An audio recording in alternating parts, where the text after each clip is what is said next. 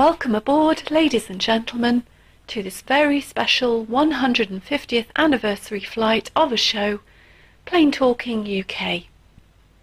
I would like to introduce you first to our two very able and handsome pilots up on the show's flight deck, Captain Carlos and co-pilot and First Officer Matt Smith. Your cabin crew today will be myself, Barbara, Pasadena Bryan, Neville Bounds, Marcus Falter, and your in-flight head of cabin crew services is the main man Micah, looking lovely there in his steward's uniform. Any problems or questions, please take them to Micah, who is the font of all knowledge and wisdom. At some point during the show, there may be a little change of flight crew, where the controls may be passed to Pilot Pip of Plane Safety, Captain Al Evans, or Captain Nick. Captain Carlos and First Officer Matt will keep us cruising at about 35,000 feet but when Pilot Pip, Captain Al, or Captain Nick are invited to take control, there will be a rapid ascent to show cruise height of 40,000 feet plus, where the overall view of the aviation world is even better. Captain Al and Pilot Pip will also provide you with the in-flight show's comedy entertainment. In the event of this special occasion, we may need to divert to more exotic climes and destinations to pick up our long-haul flight crew, Captain Jeff, Pilot Steph, and Miami Rick. So finally, please listen to the following safety announcements. At this time of celebration, all your electronic devices must be turned on. According to the forecast today, we are expecting a smooth show with no turbulence in our internet connection, but should it get a little bumpy, we would ask that you remain calm and remain seated until First Officer Matt Smith has fixed all technical problems and given the all clear. We would remind you that smoking is not really good for your health, so please refrain at this time and get yourself a nice healthy snack instead and drink lots of water. In the event of an emergency craving for some celebratory beverages, such as a bottle of real ale, please feel free to stretch your legs, go to the fridge, or in Captain Al's case, his red wine cellar. To start the flow of your alcoholic beverage, pour the bottle or glass towards you, place firmly over your open mouth, and gulp normally. If you are sharing this podcast with someone sitting next to you, please ensure you drink the whole bottle first before helping others with theirs. If you wish to find out more information about Plane Talking UK, all information is located in front of you on the website. We strongly suggest you read it and please do not hesitate to email. All that leaves me to say is we wish you all an enjoyable flight of a show, and congratulations, Carlos and Matt. Chocks away, old chaps!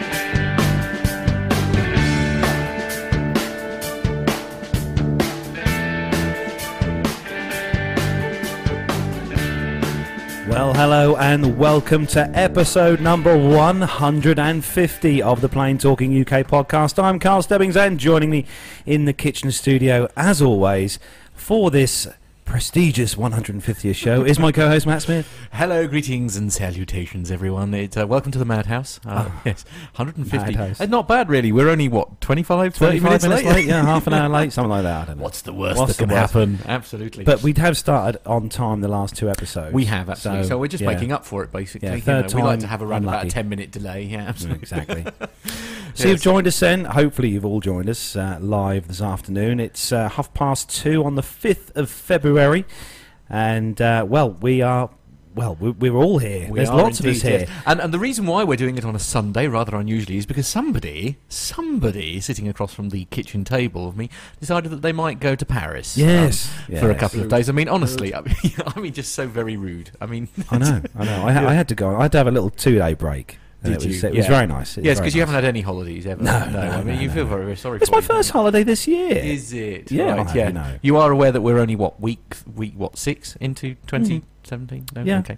Anyway, I've got to wait till April to the next holiday. have you? Mm. Oh. Anyway, so uh, so welcome to everyone who's joined us in the chat room. There's loads and loads and loads of people in the chat room watching us uh, live and listening to us live today. Mm. Loads of names, too many to mention. I'll be here all day mentioning Yeah, all the names. absolutely. But thank you for joining us and taking the time out of your Sunday. Uh, Yeah. For some of you, it might be Sunday roast time. So uh, Yeah. thanks for uh, thanks for joining Or us. rugby time. Or actually, rugby if one, time, If yeah. one is to nitpick. Yeah, don't. That's it. But it's That's all right. It's only Wales. well, it's that's it. Fine. It's it's only Wales. I think that's probably what Captain Al's watching now, isn't he? Uh, no, well, you know, we'll see. We'll see. I'm going to pester him throughout the show. He's gonna if pester him, yeah, absolutely. So we've got loads of news stories to get through this week, and we've also got a segment from Pilot Pip.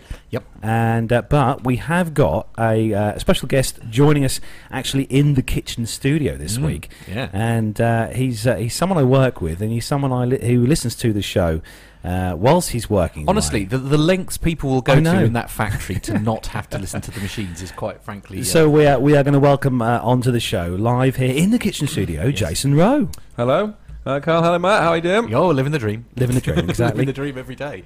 So, So- now, now you you prob- you and I have something similar. Like it comes although we listen to the show and I'm dragged in every single week to do something. It's that you, you're you're an enthusiast, shall we say? So you're still sort of. Uh, Getting You're learning. me. Learning. yeah, learning. learning. yes, absolutely. He's yes, learning. definitely learning. Yeah, Learned a lot more since I started listening. I have to say that. Not from us, he said. Actually, the earlier the thing is like from the likes of Captain Jeff and and um, Pilot Pip and all that kind of thing, and occasionally, um, you know, where to get good late night snacks from Captain Al, that sort of thing.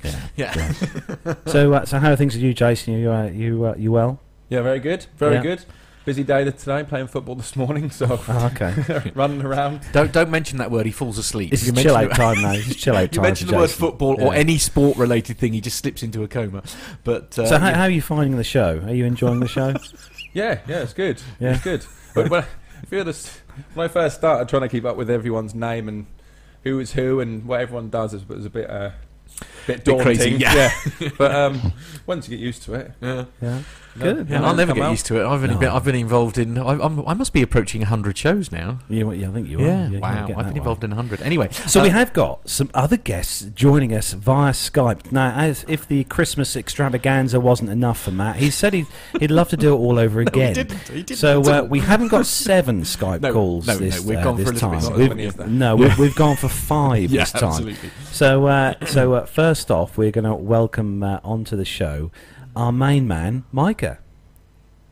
Merry Christmas! Oh, it is no. so great to be. Oh, oh, wait, wait. Um, Christmas. oh, He's dear. been there all the time. Yeah, yeah, absolutely. happy sesquicentennial, you guys! So what? This is an amazing time. Sesquicentennial. Wow, that's Your a very cool word. I like. episode. You learn something new every day. You do. You literally learn something new every day. So, how are things with you, Micah? Things are absolutely wonderful. I've got to say that it's it's been a lot of fun up here. And last night, in fact, I had a meetup with uh, Captain Richard Bell, who, as we speak, is only about a mile and a half down the road from me. Oh no way. and uh, we had a wonderful time and learned a whole lot about uh, about him and about his flying career and about wings over Pittsburgh. And I think that Captain Jeff will be able to share that with us on the next APG. Ooh, Awesome. can't wait. So next to uh, next to Micah, there we have got uh, another listener of the show, and uh, welcome on to the show, Philip Davis. Hi.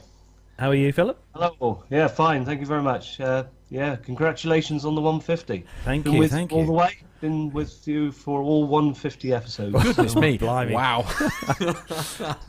So, so whereabouts in the in the world are you, Philip?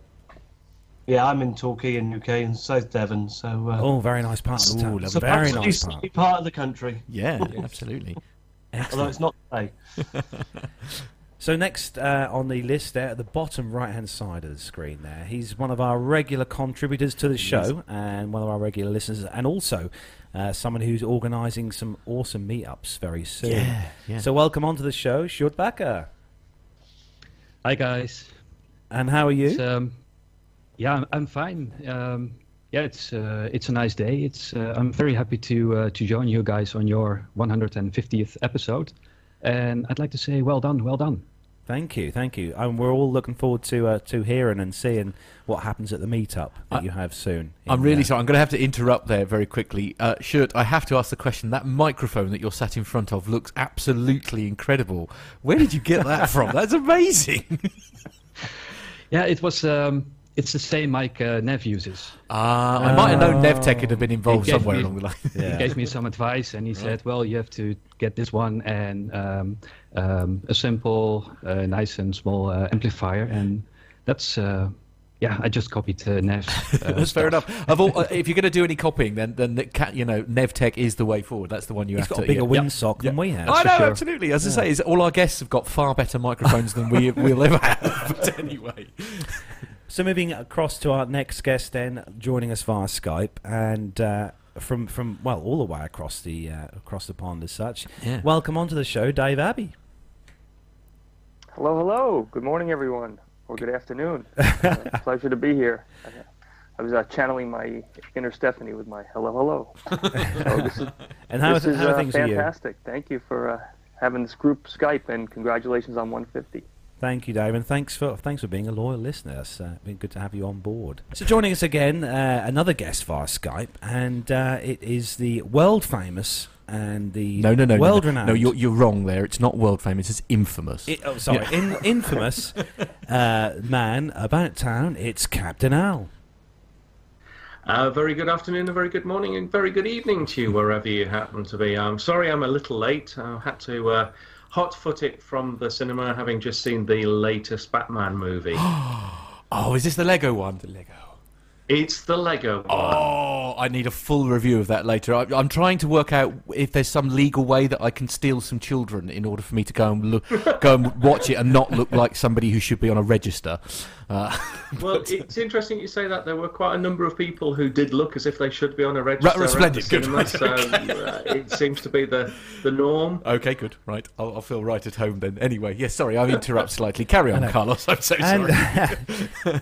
and uh, and uh, and our, our, our next uh, Yeah. very prestigious guest we have Bit on of the show royalty. this week. Bit of royalty on the show this week, and uh, he's a guy you'll all know. I mean, I don't really need to in, you know, No, introduce no, him really, no, but no. I will anyway. It's the amazing Captain Jeff. Hey, hey, hey. I'm so chuffed to be here on your very first show. this is awesome. right? This is, Well, this is they've your really first got the show, of right? it now. Yeah. no, we, we really haven't. Congratulations on 150. That's a huge milestone. yeah. I'm glad I could be here to Yeah. celebrate. Oh, Yeah, this, this coming from That's the. hell, Yeah. Oh no, what's he got there? Looks like the devil. Ah, apologies, ladies and gentlemen, if you are watching on YouTube. anything could happen in the next however long this goes on for. And uh, I'm also uh, something I should just add, which we have a real treat coming up for everyone in a moment, because our podcast wouldn't be the same unless somebody was returning with their shopping. So uh, we're about to be uh, we're about to be introduced. Oh, really? Your wife is she coming over? You remember. Gemma? Oh yeah, Yeah. sorry. That one. I've But, just uh, spent the last two days with her. Yeah. Just crazy. Yeah. Oh dear, honestly. Anyway, right. Um, we we should um, we should probably do some aviation I think related we news, should don't do. you? Yeah, I think Yeah. we should do. So we're gonna start the show then. Our Oh, 100 it's, it's- wait oh, a minute. Is oh. This is an aviation-related podcast. Yeah, I know. I know. apparently. Oh, jeez. Yeah, uh, it would appear to be strange. I have been joined by someone else also, as you can possibly see. The uh, the aviation grim reaper, the, the zombie apocalypse has joined us. Here we go. He's from Matt. Uh, he, he can obviously sense uh, some Airbus aircraft coming. I suppose. Oh, stop what it. Is Anyway. no, no, no, no, no, no, no, no. He's, he's come to. No, no, he's come to chop up the last of the Boeings that are left. Oh,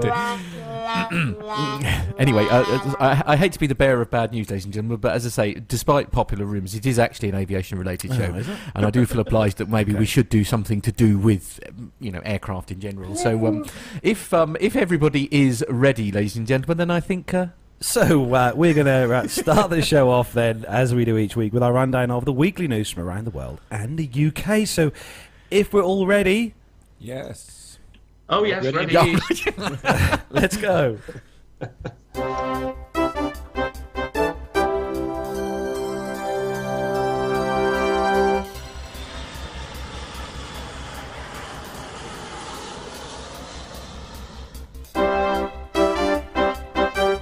So, kicking off this week's first news story on the CH Aviation uh, website.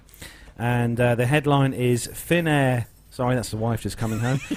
Finnair ends A340 operations. Uh, this is good news, obviously, for uh, fans of Boeing, uh, like uh, Captain Al and Captain Nick. Uh, so, Finnair has confirmed. Easy. Finnair has confirmed the end of regular A340 operations. The Finnish carrier said via social media its last remaining A340-300s uh, conducted its last scheduled commercial flight AY74 uh, Tokyo Narita to Helsinki Vantaa on Tuesday the 31st of January. According to the CH Aviation database, Finnair has operated seven uh, of the A340-300s over the past 11 years, of which three are destined to be scrapped. Oh, that's a shame. And four, including uh, Oscar Hotel Lima Quebec Echo, are destined for startup uh, airline Air Belgium. Uh, Finnair is replacing the A340s with 19 A350-900s, all of which will be delivered by the end of 2023. Uh, seven have thus far been delivered. Oh, that's a shame, isn't it, Al? All these, all these poor A340s and stuff all being retired. But uh, there we go. yes, but they're being, you know, replaced by new super Airbuses, which are just going to be totally awesome and uh, uh, very much rub the nose of the of the Boeings into the dust. right. Okay. Good. Well, that's that's that's friendly as always. We Uh, haven't, we haven't got. Uh, what we ne- really should have got uh, Miami Rick on the show for to give a balance. Yeah, I, I think to be fair, to be fair, if Captain Captain Jeff can't get him on his own show, of which he's very much Oh, a, no. a valued member of, I think I think the rest of the world stands absolutely no chance we miss, we miss Rick. We miss Rick. we miss you, Rick. So moving on to the next story. Oh, this is for you, Matt. This Is one. it? Yeah, yeah. I've got a slight problem with that. You haven't got the stories loaded Got up. the sto- no, I have, but they're not. They're all out of order for some reason. I don't know what happened. What? no, What? Which one do I want? It's a travel and leisure site. Okay, right. Yes, I can do that. Yes, here we go then. Uh, so this this would be the dog or friendly. travel and leisure. Or our, uh, leisure. for our American it. chums. Uh, chums is the appropriate word actually because this is this is uh, say travel and leisure is the website. And uh, the headline is this dog friendly airline is an animal lover's dream come true. Is that the right story? Yeah. good excellent. What a result. Um, and there's a very I, I'm sorry I'm going to have to put this up because the, the inner child in me cannot resist. There's a very cute Oh, picture. Quite I know. cute. Abs- yeah absolutely. Uh, and uh, yes I'll read on. It is uh, here's hoping Fido can be a good boy until landing, and that is a good point. There's only one thing that could make checking into a new destination off your bucket list even more exciting, and that's doing it with your best friend by your side. But what if your best friend just so happens to have four legs? Well, then we hope your list includes Japan. Japan Airlines uh, launched its first Wan Wan jet. I, I, I'm struggling not to sound yeah, uh, charter service on Friday, flying a plane full of happy dog owners and their pups from Nari- is it Narita? Narita, yeah. Narita Airport near Tokyo to somewhere that I'm not even going to attempt to pronounce, but it's basically 860 miles south. Um, anybody going to have a crack at um, Kagoshima. Kago- oh, Kago- ah, very Well good. done, Jason. Well done. Yeah, that's it. I'm officially retiring. Um, the two hour domestic flights as part of a pet centric travel package, which includes a dog friendly hotel stay, meals, and sightseeing by rental car, all for around about $1,300. Uh, the first trip sold out within an hour of being announced in December. That's Wow. crazy. Filled with 60 people and 30 dogs, the small plane's main cabin looked like a miniature Westminster dog show in the air. Unsurprisingly, many of the tail wagging passengers dressed up for the occasions. Or I do have a thing about dressing up one's pets. Uh, but uh, yeah, air travel with pets will lead to the opening of new markets for domestic flights. An airline official told the Mail Online. The the next Furfield departure is yet to be announced. In the meantime, pet restrictions for regular flights can be found on a link that. Um, uh, yeah, so, I presu- well, because you're not allowed to take pets with you, are you? On the whole, I mean, you, they No, have they to go have- in the hole, have- don't they? no, they, um, Can you imagine Poppycat on an aeroplane? well, actually, I was, I was just looking at all the pictures on this story for this particular story. Yeah, I'll pop them up now. Stop reading. They all they all show kind of small dogs, you know, like Yeah, terriers and and So- kind of small. There's no like Alsatians or golden retrievers or Labradors running around this aircraft. Mm, yeah. So it's it's kind of is it a you know restricted to small dogs only or um, I I mean, I, I can't imagine you sticking a Newfoundland o- on an aircra- aircraft and it or being can you imagine Captain but- Nick's dogs on this aircraft? Oh, You wow. they they're they're, They're- they're big full of energy. They are full of energy. Yeah, yeah. Absolutely. I'm just glad it wasn't uh, Korean Airlines because you know it could have been just for uh, you know having some fresh, tasty treats on board. You can't say things like that. Wow. Um, so I'm gonna. I actually find that's probably not going to happen because um, there are strict rules about having barbecues on board. Oh, okay. okay, good. Yeah, What- there's what is definitely that? no barbecuing allowed. O- over in the states, Jeff. It, what what is the? Uh, I think I always forget the name of this. The um, the pets. You're allowed to take them on board the aircraft. It's the emo- is it the emotional support? Yeah, They call 'em? that's a big problem over here. Um, everybody's calling their pet an emotional support animal, and uh, it, kind of, it goes anything from uh, cats and dogs to what turkeys and all Snakes. kinds of strange. The snakes, yeah. Well, I was going to say in the state of Florida, uh, with, with the with the alligator being a protected species, um, is it acceptable to bring your sort of you know support alligator with you on board? Absolutely. It's in the state of Florida as well as the uh, the state of confusion. They're allowed.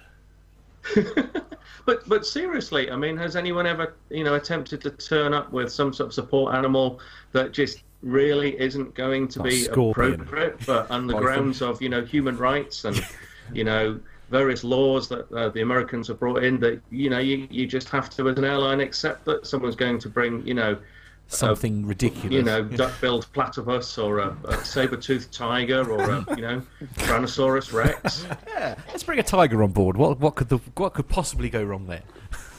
What have, have you actually had any uh, emotional support pets on your uh, Mad Dog with Acme, uh, Jeff? Oh yeah, uh, we have them all the time. Mostly just dogs, but uh, I'd say 99% No of them way are to talk about the Acme cabin crew. Oh dear. Uh, that deserves. Uh, any other thoughts from the uh, from the Skype uh, Skype guests of your of, of uh, pets on planes? No, I've never seen uh, pets on planes, and I'm uh, I'm glad I haven't. Huh? No, I've never experienced any either. I don't think I fancy some of them either. oh, careful, careful. Actually, talking about Royal Jet, I went past their offices yesterday. Did you? Yeah, yeah. yeah. have, you, Luton. have you been sunning it At up in Luton? Of Yeah, course, yes. yeah, yeah. Anyway, moving on uh, to our next story. It's uh, it's a story we covered earlier on last year. Actually, it's one Mm. of these uh, one of these um, sort of uh, air airship. What should we call Oh them? yes, yes, yes, yes, yes. The yeah. Airlander 10. This Mm. is on the BBC.co.uk's website. Uh, the headline: Airlander 10, longest aircraft tested after crash repairs. And if you remember, uh, last year this uh, this met uh, with a with a kind of a little issue with uh, landing. Um, Yes, we had the I- video. I'll pop the photo up. It's not, a nice, just- it's yeah. not a nice photo. No, it's not a nice photo. It's sort of like nose down. Yeah, absolutely. There we are. Isn't that lovely? There we go. Yeah. So it's uh, it's hoped that the world's longest aircraft, the 25 million pound Airlander 10, will return to the skies this year after crash landing in August in It 2016. rather looks like it's been snagged on the barbed wire. I know. it of flow, flow, accidentally flew a bit low. So the 302 feet, 92 meters long aircraft, which is part plane and part airship, was damaged during a flight uh, from Cardington Airfield in Bedfordshire. The flight deck is now back in place after major repairs and testing has begun inside a hangar at the airfield. Engineers will be able to restart their flight test program uh, later on this year. The developer Hybrid Air Vehicles (HAV) claims the aircraft could be used for a variety of functions such as surveillance, communications, delivering aid, and even passenger travel. It says it will be able to stay airborne for about five days during the manned flights. The aircraft's cockpit was badly damaged when it nosedived at the end of its second test flight on the 24th of August last year. In a statement, a spokesman for HAV said the repairs have gone well. Uh, he added that the mission module build team had be, uh, been turning their attention to the large number of tasks that will be required before hangar exit and recommencing the flight test program. With the equipment installed, power on was achieved and on uh, aircraft testing has begun. Uh, the company hopes to be building 10 Airlanders by the uh, year 2021. Wow, it's just a few facts on it here. It's got a, a maximum speed of 80 knots. I'll just be, a, be able to keep up with that with the Cessna 150 then. Uh, uh, altitude, it can reach an altitude of 20,000 feet. Um, It weighs, it comes in at just on 20,000 kilograms or 44,100 pounds. Uh, as we said, it can stay airborne for five days. And uh, it can carry a total payload of 10,000 kilos, which is around about 22,000 pounds in weight. But uh, an interesting looking ship. I remember they named this the Flying um, Rear End. I think it was something along the lines of that name. when it I was- got rear-ended once, but we'll not go into that. Oh, Ah. you see. So I don't. I think I'd rather, st- if personally, I'd rather stick to fixed-wing aircraft if I'm going to be a passenger, rather than an airship. I just don't. I've got not got a lot of love for airships. I will say. But- I mean, they're not helium based anymore. They're Oh, not no, as no, no, dangerous no. as they used to be. No. Oh no, they, they, they are helium based. They're no longer hydrogen based. But Ah. actually, if it's if it was a passenger aircraft and it was set up the way the Hindenburg was, helium based, of course, it would be a marvelous, luxurious cruise, like Mm. taking a uh, an ocean cruise as opposed. But it would be an air cruise. And thank God it can stay up five days. It might just take that long to get across the to get across the pond at uh, at 80 knots. But Yeah. uh, but it really could be uh, based on the size. It could really be a marvelous, exciting time. We could use one of these to take a trip over to the Stuart. We'd probably make it across the uh, across the North Sea, over to Amsterdam. You could be there in time for the meetup, right? Mm, yeah, yeah, Yeah, yeah, just land at uh, Lelystad. yeah. And now, that'd be a good well, we can see you coming. yeah. Fancy Nice going one of these, plug, Jace? Nice plug. Are you an, uh, a lover of airships? You fancy going on this uh, fine-looking beast? Not when I see pictures like that. no, I know. The video was was better last year. I must Yeah. admit, the video of it uh, nose diving into the ground was Once was it's been uh, used a few times, and yeah. Yeah, once they've practiced how Yeah, it works, yeah, you might feel a little bit more inclined yeah, uh, to sort of do something with it. But uh, yes, So moving on, the next story. uh, yes, okay. Uh, is this is this the Eva one? That's the one. Yeah, Yeah, I can't okay, believe this. They were, I cannot believe they're doing this. Anyway, Right. Okay. Yeah. so this is the uh, Focus Taiwan uh, website. You really do find some I fabulous sites, don't you? It's, uh, Eva to replace Hello Kitty theme on the aircraft. So. Um, now, is it Tai Tai Taipei? Taipei. I want to say TP, but No, that's a tent, isn't it? Yeah, Taipei. Uh, this is on the 4th of February Airways. So it's, it's one of the biggest international carriers in Taiwan, uh, Taiwan, sorry, said Saturday that it will phase out the Hello Kitty theme on its aircraft in the first half of the year in favour of other popular animation characters. Does that mean that their deal has run out? Is that, is that what it is? I don't know. I mean, their their aircraft are, are synonymous with having the Hello Kitty logos Mm. and stuff on. So obviously they've they've found something else to put on their aircraft. Well, yes. Anyway, so the They've new. run out of cats, Sam. The, the cat litter's all run out, so they- they've had to uh, Oh, no. get rid of it. Right. Okay. Yes. yes. Uh, so anyway, the new characters will also be drawn uh, on um, from Tokyo, uh, from Japan's Sanrio Co., which is which in 1974 created the cartoon kitten uh, Hello Kitty. The airline said. Uh, it said that the Hello Kitty theme was being changed to give its fleet a new, fresh look. In November, the carrier retired one of its seven Hello Kitty uh, theme planes, the Hello Kitty Happy Music Jet, and introduced uh, uh, the the uh, uh, Gu- Gudtama Gudtama jet. Um, the Gudtama character, unveiled by uh, Sanrio in 2013, is a grumpy egg that cracked too early on the wrong side of the shell, and it looks uh, it looks lazy and always feels the way that exti- extensive is. Yeah, I can't even read that. I'm so sorry. That is so badly written. I can't. Fin- I can't. I can't. Really? Yep. Sorry. you can carry on if you like. Market observers said the Guatem- uh, the the, Gu- the Gouda, Goudatama Goudatama theme Right. failed to okay. stir the same enthusiasm the Hello Kitty. Yeah. Um, Eva said it will continue to replace the Hello Kitty with other Sanrio characters, whatever Sanrio characters are, in the first half of the year. Over the period 2011 to 2015, Eva Air launched seven Hello Kitty themed aircraft in collaboration. Uh, uh, in addition to the Hello Kitty Happy Music Jet, they were Hello Kitty Magic Jet, Hello Kitty Apple Jet, Hello Kitty Global Jet, Hello Kitty Speed Puff Jet, Mhm. uh, Hello Kitty Hand in Hand Jet. My kind of aeroplane. I know. and Hello Kitty Shining Star Jet. Do we went round Hamleys and bought one? Did we buy a cat? Did we buy? Not a real cat, a Hello Kitty. Oh, Oh, look, Hello the best part of the show's here. Oh, Mike has Mike has started already. Look. The Hello Kitty logo is also printed on the toilet paper and pillows in the aircraft as well on these on these Eva. But uh, be, but I'd be ashamed to see those go. I was quite quite. No, no, they've been popular for years. Well, yeah, hmm. I, I, I'm sorry, it's a But it's still- it's a non-story for me. As I think it's I'm still not going to be as good as the Kulula aircraft that have all the uh, stuff painted on the side saying, Right. "Here is where the captain sits. This is Okay. a door," and all that kind of stuff. But we. Uh, if you say so. So next story on the CNN Money uh, site, and the headline: Norwegian eye, uh, eyes low-cost airline pact with Ryanair and EasyJet. Uh, Norwegian Air Shuttle wants to hammer out partnerships with ultra-low-cost carriers Ryanair and EasyJet that could lay the groundwork for an alliance to change the uh, challenge the more established global carriers. Agreement said Norwegian CEO Bjorn Kjos in an interview with CNN Money in Seattle would allow the cost, low-cost carriers to compete in the US, Europe, and the Middle East and Asia for customers on a tight budget. That's me. Yeah. Kjos said uh, it uh, is his hope that to have the initial partnership formalised first with Ryanair before the end of 2017 to allow passengers to book connecting flights on both airlines. Uh, then the passengers have access to huge networks, said Kjos. Uh, not only from Norwegian but from Ryanair, so they can fly cheap not only from A to B but also from A to B to C to a variety of areas that we would never serve.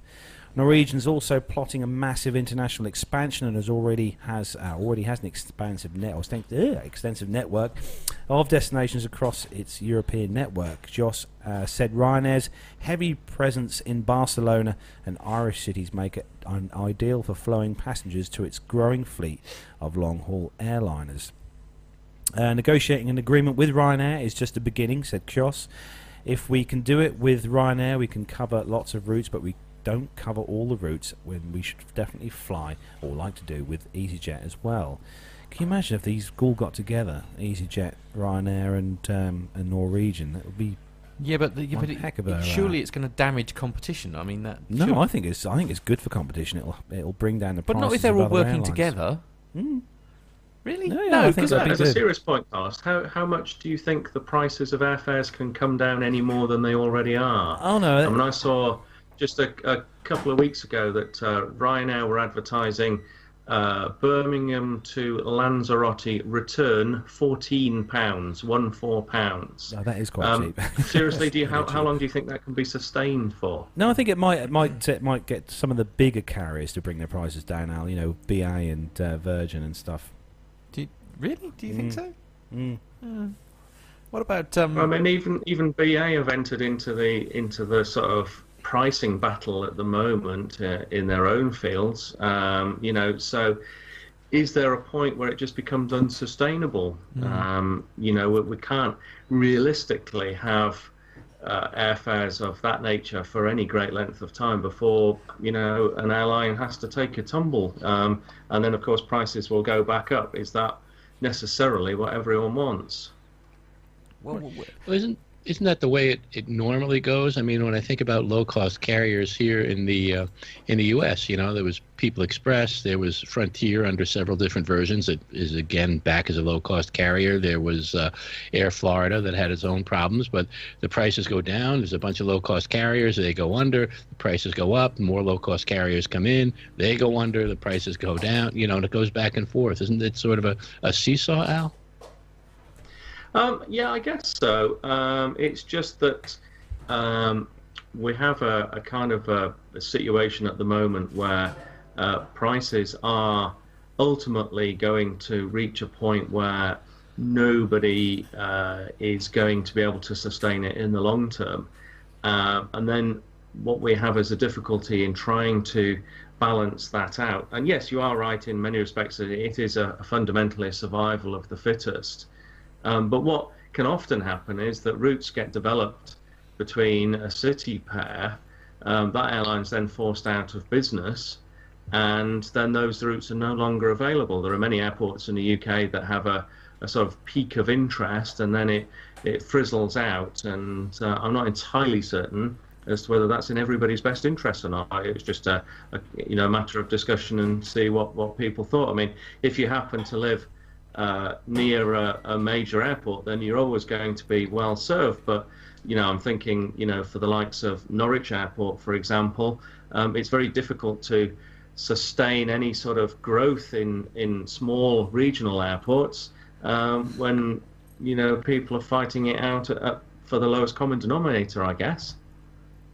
Uh, uh, Jeff, we just throw that question out to you. I mean, you know, how, how do you feel about this sort of this idea? Well, I I agree that uh, it it does kind of generate this cycle of uh, people cutting prices to the point where it's not sustainable, and uh, then airlines go out of business, as mentioned before. But um, I don't know. I think it's a mess. That's what I think. yeah, yeah, that's fair point. Um, yeah. yeah, I think something's got to give because uh, I can't see uh, EasyJet and Ryanair working together for starters. I think it's Norwegian just negotiating with each individual. And I see yesterday that SAS have entered the fray in registering an Irish company yesterday. Oh, yeah. Yeah, so I, I don't know whether they're going to try and compete against them or whether it may be just a tax dodge. Oh, all steady. Could possibly be. Could possibly be. yeah. But they registered with in uh, on the Irish register yesterday, so uh, don't know what's going to become of that. Whether they're going to enter the fray to compete with Norwegian for you know, being in the same area, I don't know. Mm, possibly. It would be very interesting to see a, a low cost airline alliance where all of the low cost airlines got together. Um, that that would be a, a formidable force. Um, I'm struggling to see how everyone would get around the table and remain civilized with each other in the initial stages. Um, but uh, yeah, I mean, it would be interesting to see. And then sometimes, you know, low cost carriers no longer are low cost carriers. Uh, Southwest, for example, started off as a low cost carrier. Now they're just um, more or less a major like everybody else. Uh, JetBlue is uh, very similar to that, too. Uh, started off as a low cost carrier. No longer really low cost, great value, but uh, but no really uh, no longer really a low cost carrier, and, and and that could change. Who knows where EasyJet and and Ryanair are going to go? Hmm. Could always be low service, but the costs might go up. I know my flights to Pittsburgh in May. That at the moment I'm um, watching the prices and stuff, and the, the, the best prices at the moment for Pittsburgh are coming out with actually with Acme. Really? Mm, yeah. Ooh, yeah. I'm surprised. Yeah, I, it is. Yeah, very, very. Yeah, Acme. Mm. Um, they beat BA anyway by mm. by at least two hundred pounds. So um, in, in in the Netherlands, we'll throw this out to Sjoerd. I mean, yeah. what's what's the um, what's sort of like the uh, the uh, low cost equivalent, if you like, the you, your equivalent of Ryanair, for want of a better word?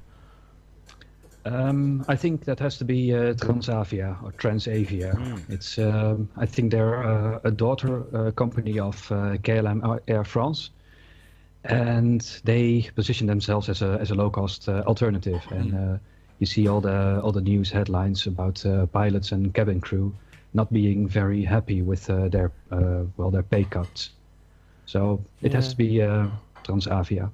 I mean, I suppose you know the, these low cost airlines they're having to they're having to make make cuts cuts somewhere if you like to be able to offer these ridiculous prices. I mean, as you're saying, like was it fourteen pounds that, that Al was saying earlier? I mean, there's no way that goes anywhere near to covering the cost of mm. actually getting that plane, you know, and including the staff wages and all that. I mean, that's a lot of paninis. Well, that also, you know, that's well. Apart from all of that, it, it's actually less than the cost of the uh, you know, airport departure tax, yes. you know, which should go straight to the government. So it's actually, uh, you know, a loss-making flight for, mm. for Ryanair without any shadow of doubt. Or yeah. two flights, in fact. Yeah. Anyway, on to the next. There's so many people in the chat. I can't keep up in the chat room. Can you? There's so oh, many yes, people. yes. Let's hear from the chat room. Any comments in the chat room? nice, thanks. Sorry, that was pretty. Bless me. um, so uh, next, Mark should, Masha did uh, make an excellent comment, uh, although I'm not familiar with it. But she What's said that, uh, EasyJet is really no longer, uh, from her perspective, no longer considered uh, low cost. That they're the same price or more than than legacy carriers. Really? Have you, have you found that? I mean, you just went to Paris, Carlos. Yeah, the flights we had to Paris were very cheap. Um, No, don't don't say that. The wife is just behind. oh, sorry.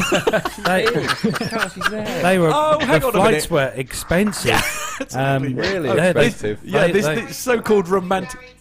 Married to Carl. They they cost they cost me five hundred pounds each way. Did I mean, they? They were Right, yeah. terrible. No, Yeah. because she'd kill you if that's how much it was. Because I would expect diamonds. yeah, absolutely. Yeah, she'd expect diamonds for that kind of money. Seriously. No, th- no, the flights were the flights were, they were very were- very good. They were to, re- uh, reasonable. They were very reasonable. We'll put it this. We'll, we'll, we'll, we'll say we'll say it like this. For if I would have flown from our local airport here at, in the uh, in Norwich, Norwich, yes. okay. Norwich you can say International you know, Airport. it's all right. um, if I'd have flown from, from there and, and had to make a connection, I think uh, in Amsterdam Mm. to, to then go from there to Paris, I think it was, Yes. and it was it was double the price. R- well, yeah. Yeah, Yeah.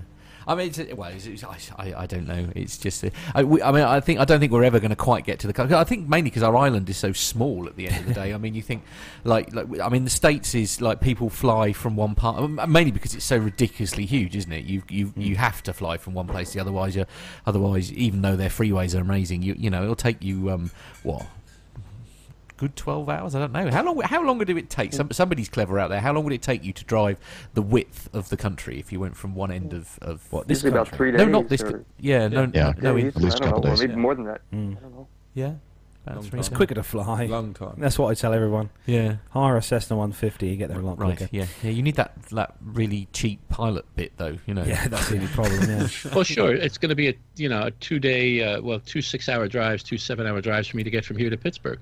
Really? Wow. wow Yeah, that's a That's, lot. yeah, yeah. So yeah, so I, suppose, I mean, I'm saying like it's like you know, this amazing model, but it's the only way essentially that you can go about business in the states, isn't it? I mean, it's uh, sort of you know, it's a it's a needs must. So the next story on the Denver. I certainly wouldn't book a cruise ship coast to coast in the United States. That would take a while. No. Yeah. Ow. Few Oh, you gotta love along Al. Yeah. So, so the next Yeah. story on the Denver Post site, and uh, it's it's quite appropriate story beans as we have got a personal trainer sitting next to me here, Jason, Hello. and uh, the headline: the first airport gym in the United States to be uh, has just opened. Uh, expect more in the next four years. Many travellers, not just ones on international flights, have shown an appetite for workouts before or after flights. Is Uh, there no respite for us non-gym people, or is there any place in the world that is now safe? They've gone and put a gym in an airport. I cannot believe this. So work out while waiting for your flight. That's an option now. An option at Baltimore Washington International Airport, where the only gym at a What's U.S. airport casinos, fast food restaurants, you know, has passed has opened uh, this week with plans to open 20 more airports by 2020. It's the latest example of how fitness and health trends have started showing up at airports. Yoga rooms and walking tracks have opened at airports around North America over the past few years, and healthier food options are also easy to find in airports now. You can even get a kombucha to wash down a salad, whatever that is. You might know that I don't know. made with socially lo- locally sourced produce. The ROAM Fitness Gym at uh, at Baltimore includes an attendant who monitors guests and in flights and will also alert them if there's a delay to their flight. There's even free luggage storage options for renting, uh, or you can rent out work uh, workout clothes as well and shoes. And also have a nice shower as well at the end. I was, I was, do you know? I was then going to say, That's it's like this is all very well going to the gym and working out, but it's like you don't want smelly passengers getting on your, your nice plane. The concept was well, no initially smellier than usual. oh, Now that, that's the problem with this I'm concept. telling you I now, think. anybody who turns up for one of my flights late, blaming it on they were in the middle of a rep, they can just walk. yeah, and, and did you say that yoga rooms were new? I mean, I've been in airports and you know I've had frozen yoga many times when there wasn't any ice cream oh. available. So come on, uh, Jason. Look, you're the personal trainer here Yeah, exactly. Rim shot for that. in the studio.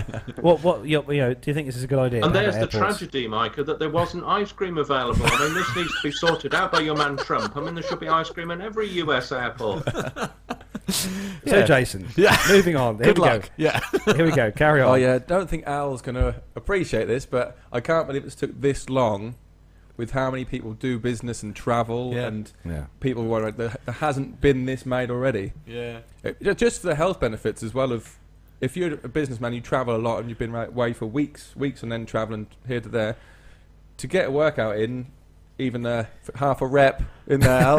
Yeah. so take that, Captain Al. Yes. So you'd, you'd be up for it then if you got to the, The only airport. reps early. I'm interested in is a return visit to the counter at McDonald's for a second round. I mean, that's the only rep of any note.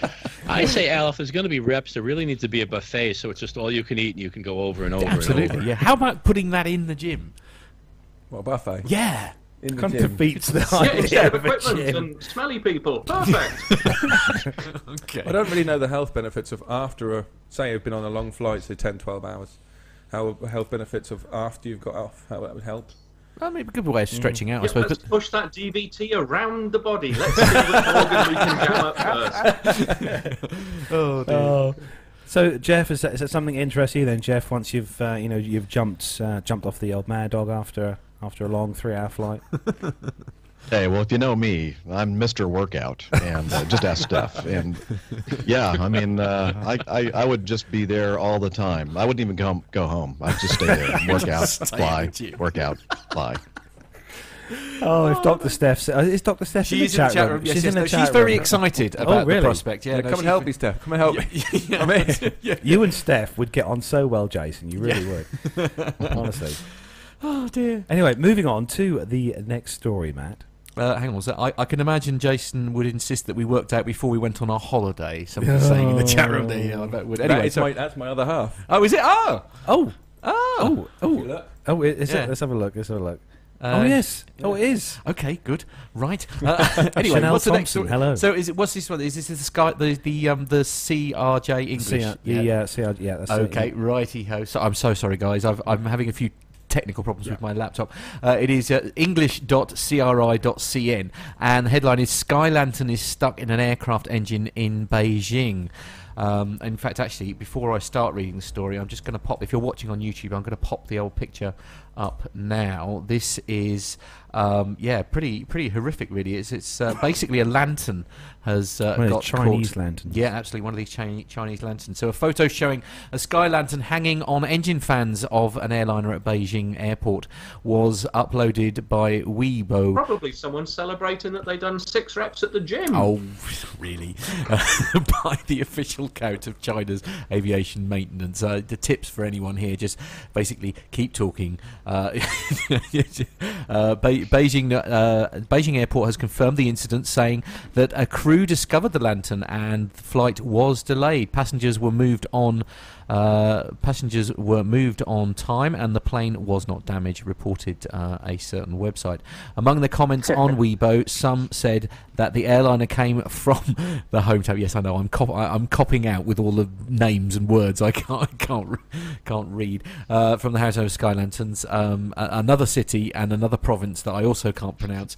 Uh, Beijing News, News has confirmed that there was a flight from another place I can't pronounce to another place that I can't pronounce on Saturday. Uh, I completely, completely lost track, uh, Matt. yeah, yeah, yeah, yeah. Basically, uh, the, the long and the story of it is that a, a, uh, a, a Chinese uh, lantern got uh, stuck in uh, the fans. I'm going to put the picture up. I'm So we stop talking. So we haven't got to worry about. We've not got to worry about drones anymore. No, we've no, got to worry about about Chinese Chinese, lanterns. lanterns. Although I will say the picture, the picture that, that's on his on the website here. I mean, it looks just like looks like someone's thrown one in there. You know, literally just got one sort of. it is quite and- shredded. Yeah, but it, it doesn't look very. I don't know. It's, Staged? Yeah, it looks staged. Exactly, Ooh, Dave. Yeah, good well done, yeah. Dave. Yeah. Yeah, it does look a bit staged. Yeah, I did Mm. think it when I looked at the story, but I mean, these are, uh, I suppose, could be an issue for aircraft if they were sucked into an engine. I don't think, Well, I it think would do the engine being very sucked into well. The engine is, is, is definitely an issue, isn't it? Yeah. We just put that picture up on the uh, YouTube stream.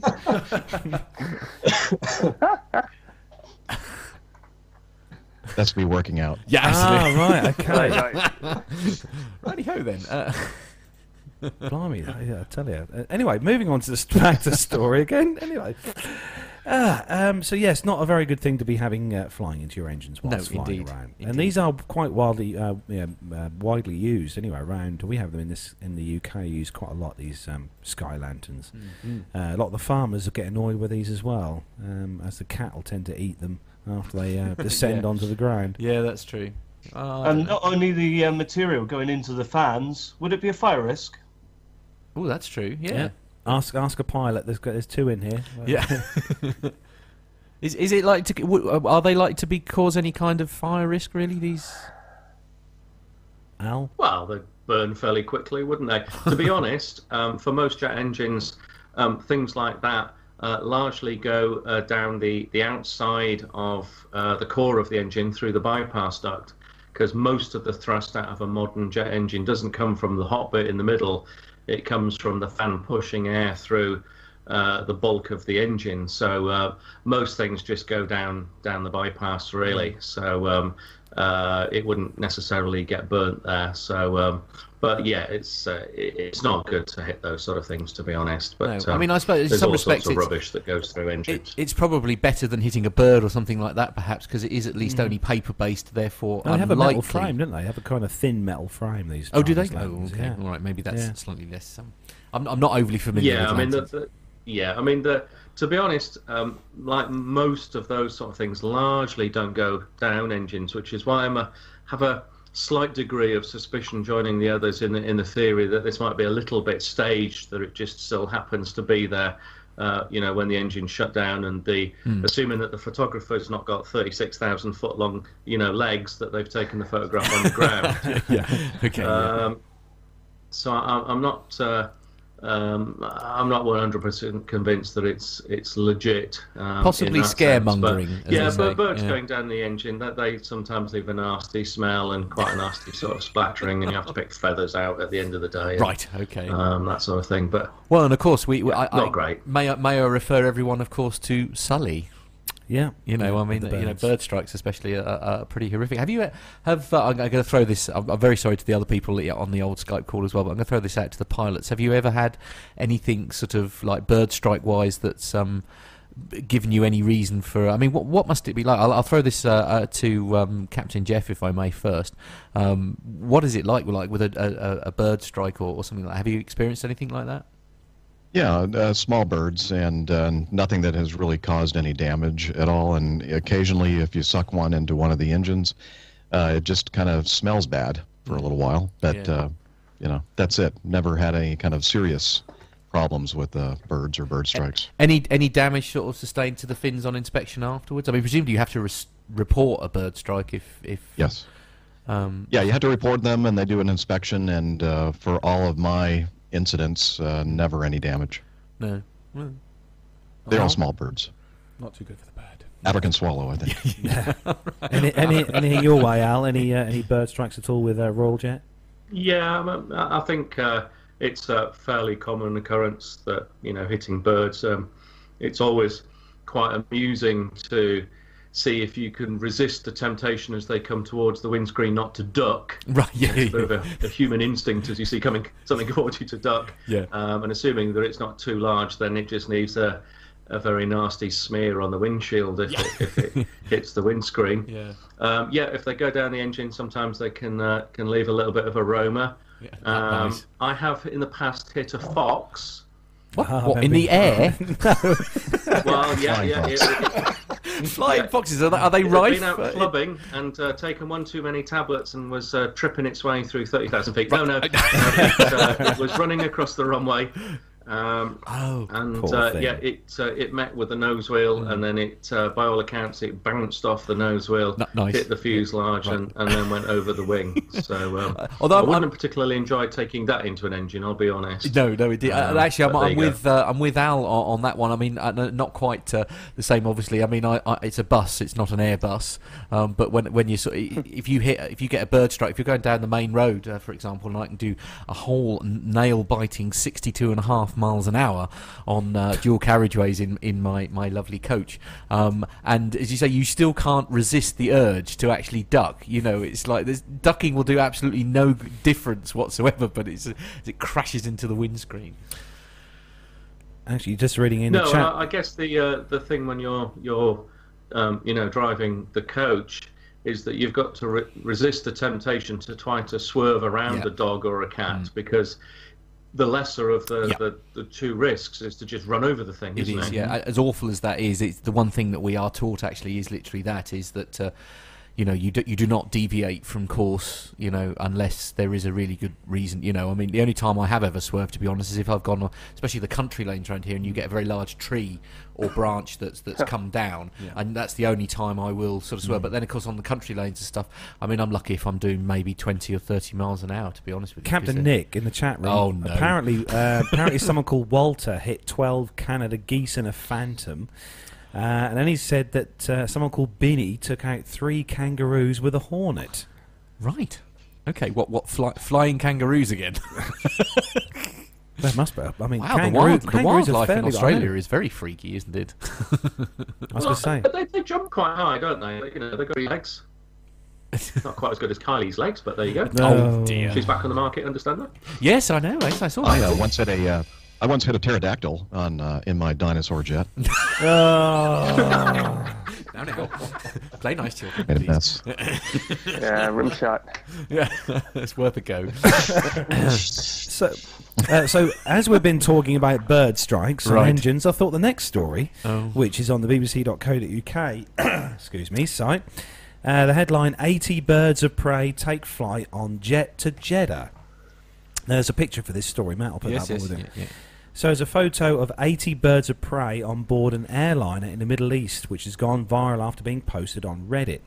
Uh, Ahmet Yassar, the businessman who posted the image, told the BBC it was taken within the last four weeks by a friend who works as an airline captain. Mr. Yassar said the Falcons were flying to Jeddah in Saudi Arabia for what is thought to be a hunting trip. The picture was taken on board an Airbus flying from an unknown origin to Saudi Arabia, said Yassar to the BBC. It's quite common for airlines in the Middle East to transport birds for hunting purposes. In this case, each falcon is estimated to be worth around $8,000 or £6,500, uh, the Turkey based businessman said. The picture. Uh, which was posted, which went viral, attracting an interest from all over the world, he said, and it's thought that birds were used to be used to hunt for geese. Mr. Yazar said the airline captain who took the picture did not want to be named. Now you put the picture on the uh, on the screen there, Matt. Yes. Uh, uh, good news, by the way, ladies and gentlemen. I've just had official notification that uh, episode 258 of APG has just been released on YouTube, j- literally just now. Oh, brilliant! There we go.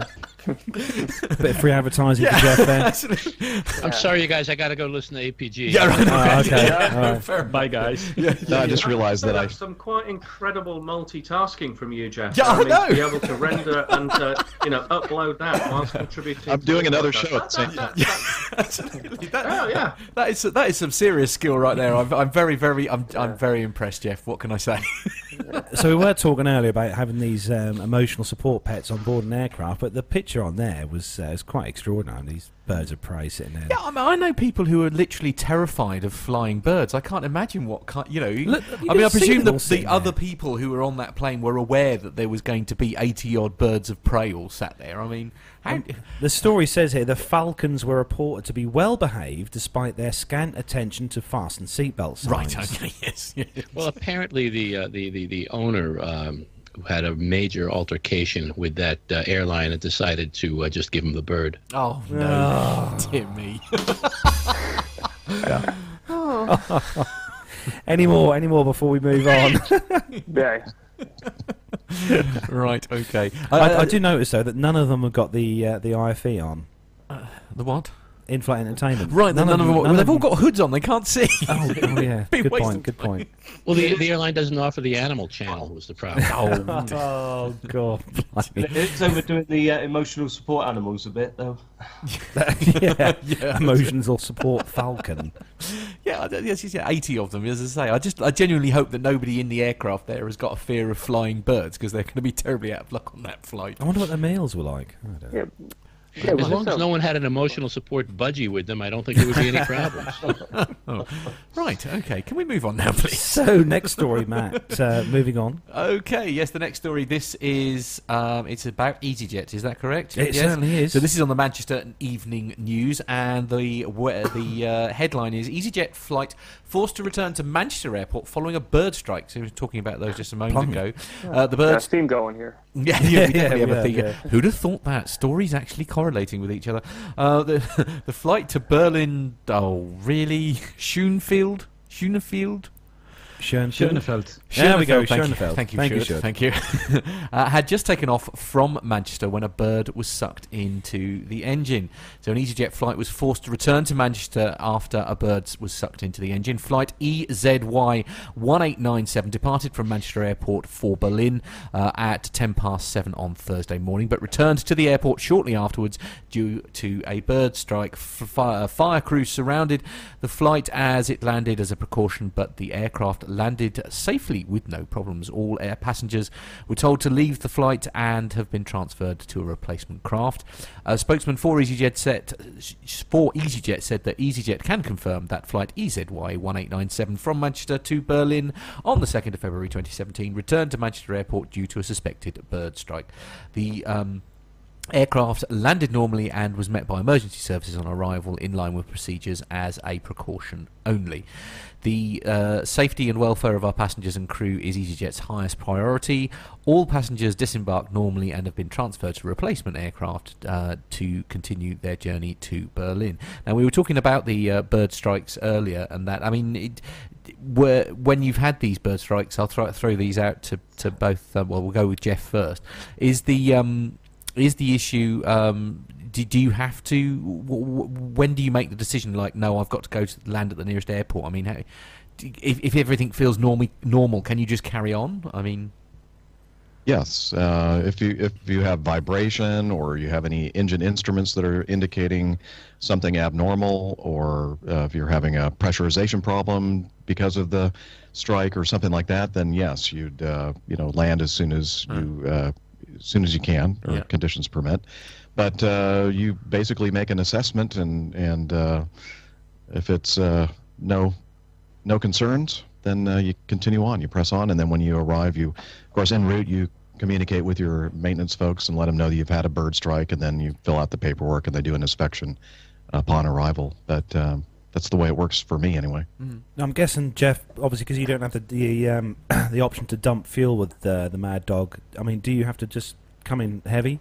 Um, obviously, because you can't dump fuel, or do you just circle yeah, uh, burn well, you- fuel? again, it, it depends on how um, how critical it is to get it on the ground. If it's something that you need to get on the ground very quickly, then you just uh, you know assess the risk of an overweight landing. And for my jet, it's not a really big deal. We just have to be sure that we reduce the rate of descent on upon touchdown uh, to a certain level and uh, that that sort of thing. But uh, yeah, you're right. On the Mad Dog, we don't have uh, fuel jettisoning capability. And uh, if it was something that uh, required us to land at a, uh, a shorter runway and uh, we had to get the weight down, then we would just fly around and burn the fuel. You know, Right. that was necessary. Is it the same with you, Al, on the uh, 320, 321? You've not got the fuel dump capability on that aircraft either. Uh, no, it's not really a, a big deal. The, the aeroplane's quite happy landing overweight, very similar to, to Jeff's sort of situation, really. There's, there's an overweight landing checklist in the quick reference handbook. Uh, it uh, points out a couple of things like make sure that the runway is long enough, because obviously the heavier you are, the more runway length you're going to require. Um, and then it uh, just runs through a couple of operational things. Uh, for example, it uh, uh, suggests to you that you use the APU bleed air for running the air conditioning packs so that if you end up having to go around off your uh, overweight landing, uh, then you're able to get the maximum performance out of the engines without having to air condition the cabin at the same time and pressurize it. So you use the APU for that. Um, and basically, it just says uh, to reduce the rate of descent exactly the same as Jeff. Jeff, rather, uh, the Airbus uh, numbers are to less than 360 feet per minute if possible, um, and that is simply determining which avenue of the engineering uh, flowchart they go down. If you uh, touch down overweight with a rate of descent of less than 360 feet per minute, it's a very simple inspection. If you touch down harder than that, then there's a more rigorous inspection. Um, but it, it's a really pretty much a, a non-event, and I wouldn't have any qualms about uh, taking off at maximum takeoff weight and then coming straight back to land uh, any sort of reasonable size runway. That wouldn't be a big deal. Yeah, same here. So moving on to the next news story then. And this one is on the gulfnews.com site. And uh, it's uh, it's a brand new breaking story. This one uh, was actually came on the site. That was early on. Today, yeah, early on today. Uh, the world's uh, new longest flight departs from the Gulf. Return flight will take 17 hours and 30 minutes, the longest in the world. Um, the world's new longest journey, which will cross 10 time zones, is now on its way to New Zealand after departing from the Middle East uh, today, Sunday. Uh, Qatar Airways, or Qatar, or Qatar, Qatar, Qatar, however you want to say it, uh, their inaugural flight 920 started the first leg, a 16 hour and 20 minute non stop trip to Auckland, New Zealand from Doha at 10 past 5 their time this morning. It will reach its destination at 7.30am tomorrow, Monday, uh, and then travel back to the Middle East for another 17 hours and 30 minutes, the longest commercial flight in the world in terms of flying time, according to uh, Flight Radar 24. Uh, the whole trip, with uh, which is being uh, done by a Boeing 777 yay, 200 LR, will clock up a total distance of 29,066 kilometres. And uh, Qatar, or Qatar's Doha Auckland route will surpass Emirates from Dubai as the longest route in the world by a combined 600 kilometres, Flight Rad, uh, Radar 24, which tracks aircraft in real time, said. The Boeing aircraft is purpose built for ultra long journeys, offering 217 seats in economy and 42 business class seats, and will carry 116 tons of cargo per week. According to Auckland Airport, the new Doha Auckland service will contribute $198 million a year to the New Zealand economy. The new uh, Doha Auckland route was one of the new services announced by the airline in 2016 as part of its significant uh, network expansion, which also includes popular destinations like the Italian city of Pisa, as well as Helsinki in Finland, Marrakesh in Morocco, Windhoek, uh, Nambia, and Seychelles, East Africa. Now that's one heck of a long flight, 17 hours. Because we know that uh, Qantas are going to be doing the uh, Dreamliner Mm. flight uh, next year, non-stop from the UK to to uh, Australia. Right. But uh, there's something we always chat about on the on the show about the length of flight time and stuff. For 17 hours, that's quite. I, I don't enjoy that. It's Would a you? long time. No. 17 hours is a long time. That is a long time. It's a Yeah, long I, I, I know. Well, even if you're in business class. Maybe not so long then. business class may be slightly nicer. Uh, uh, it's actually while, while we're talking about that, we, we obviously we've got lots of people in the, in in our uh, our virtual chat room on the old Skype. There, going to throw throw this out to a few people. Let Let's start with Shut. What's the longest uh, flight that you've ever done, Shut? Um, I guess it was a flight from Amsterdam to um, to San Francisco, Wow.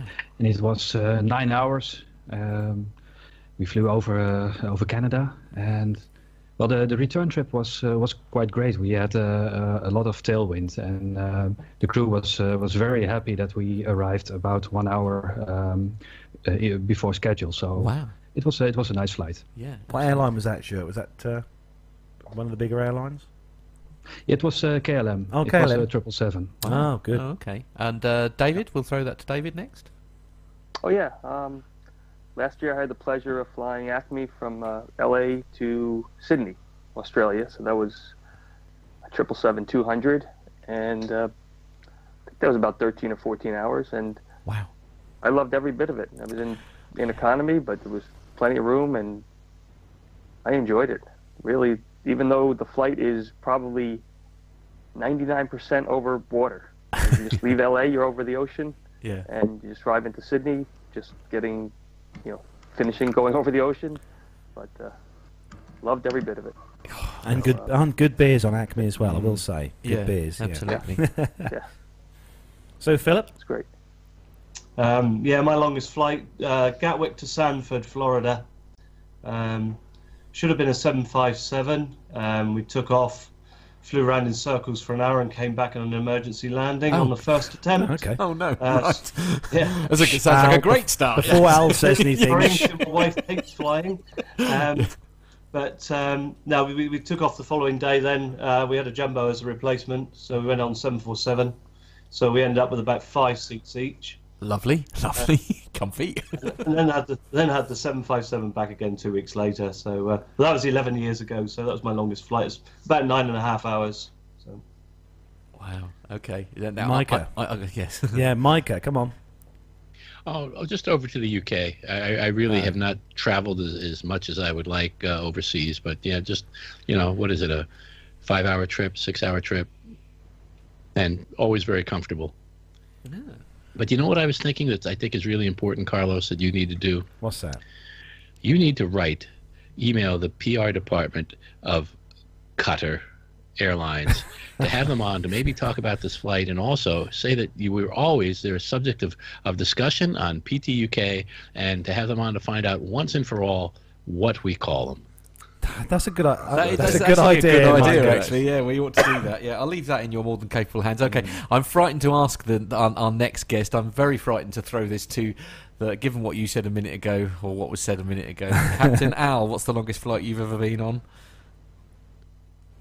Um, I don't know why you're scared of what I might say. No, I don't. It's, it's more have a because the reputation for being com- only when it comes to Boeing, you're usually just highly controversial. But I bet his longest flight was on a Boeing.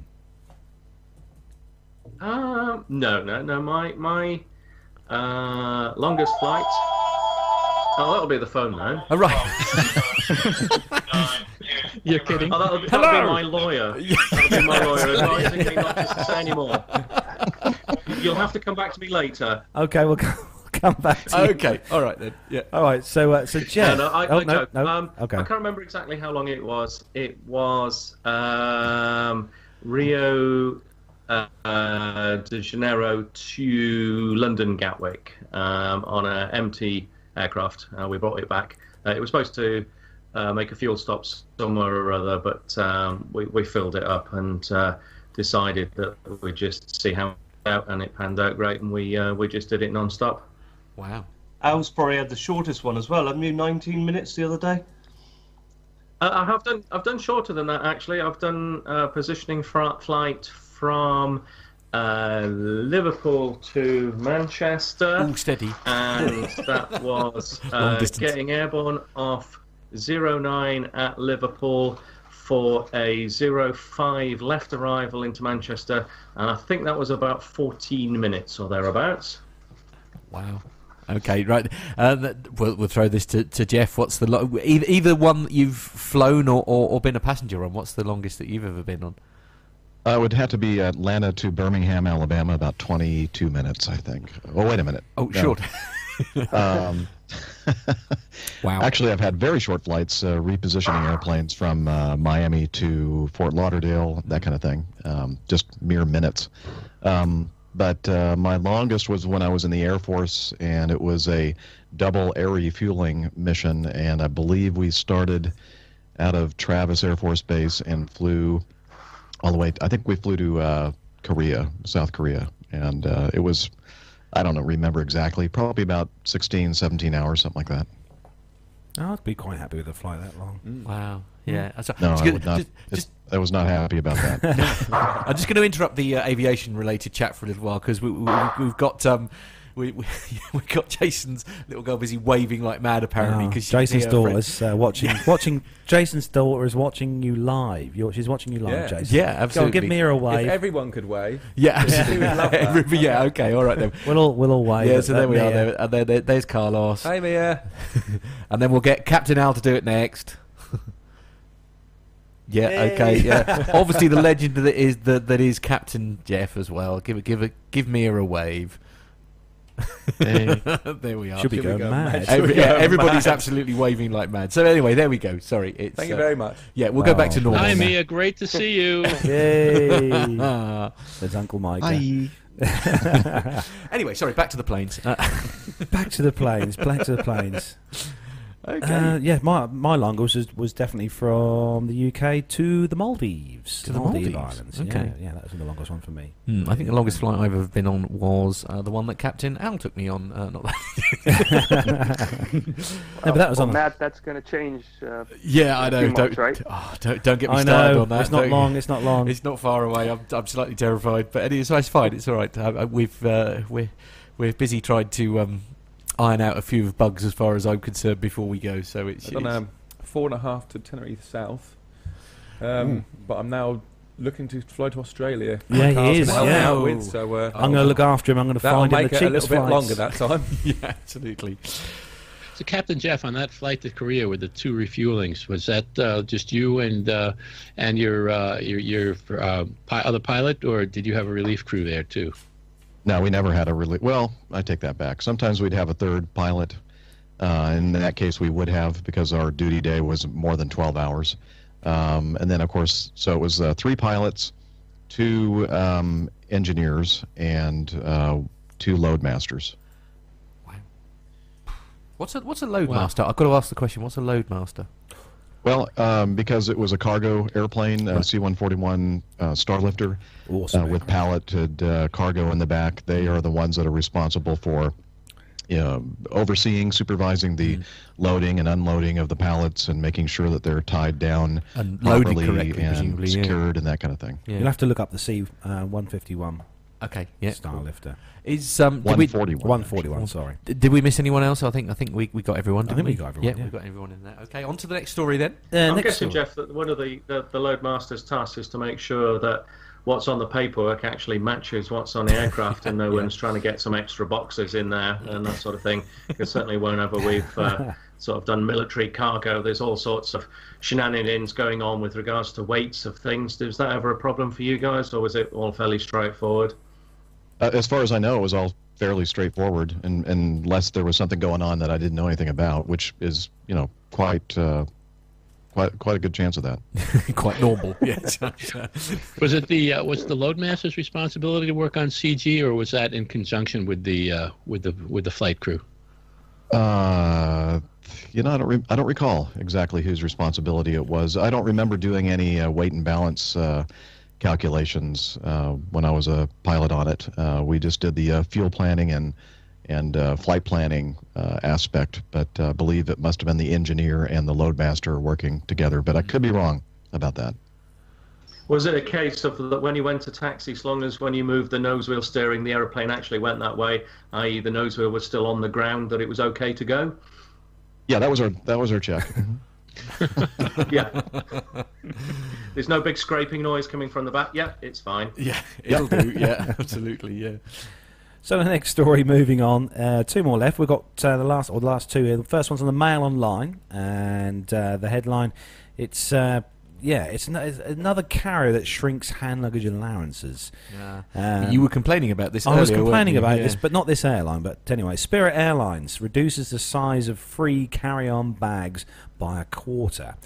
So Spirit Airlines is set to introduce a new low-cost ticket with restrictions in April. Cash-strapped travellers will only be allowed one small free carry-on item. If passengers pay $26, they can take a larger item with them in the hand luggage. So Spirit Airlines, the latest US carrier to reduce the size of hand luggage that passengers are permitted to bring on board for free. Flyers travelling on the low-cost airline's Bare Fare ticket, uh, set to be introduced in April, will see their carry-on size allowance shrink by a quarter. Under new ticket type, flyers with cabin baggage that spill over the new compact dimensions will be hit with a $100 fine. Uh, when the airline introduces the new budget ticket on the 4th of April, flyers' uh, maximum carry-on dimensions will be cut to 18 inches by 14 inches by 8 inches, according to the Independent. They ha- can, however, pay $26 to take an, a larger item of hand luggage. Uh, the Florida-based carrier follows other budget U.S. airlines in rolling out a stripped-back, cheaper ticket fare with carry-on restrictions.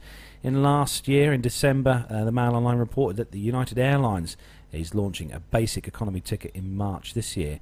Uh, passengers who buy the basic economy ticket instead of a standard economy fare can travel with a single item of carry-on luggage, but only if it fits underneath the seat in front of them.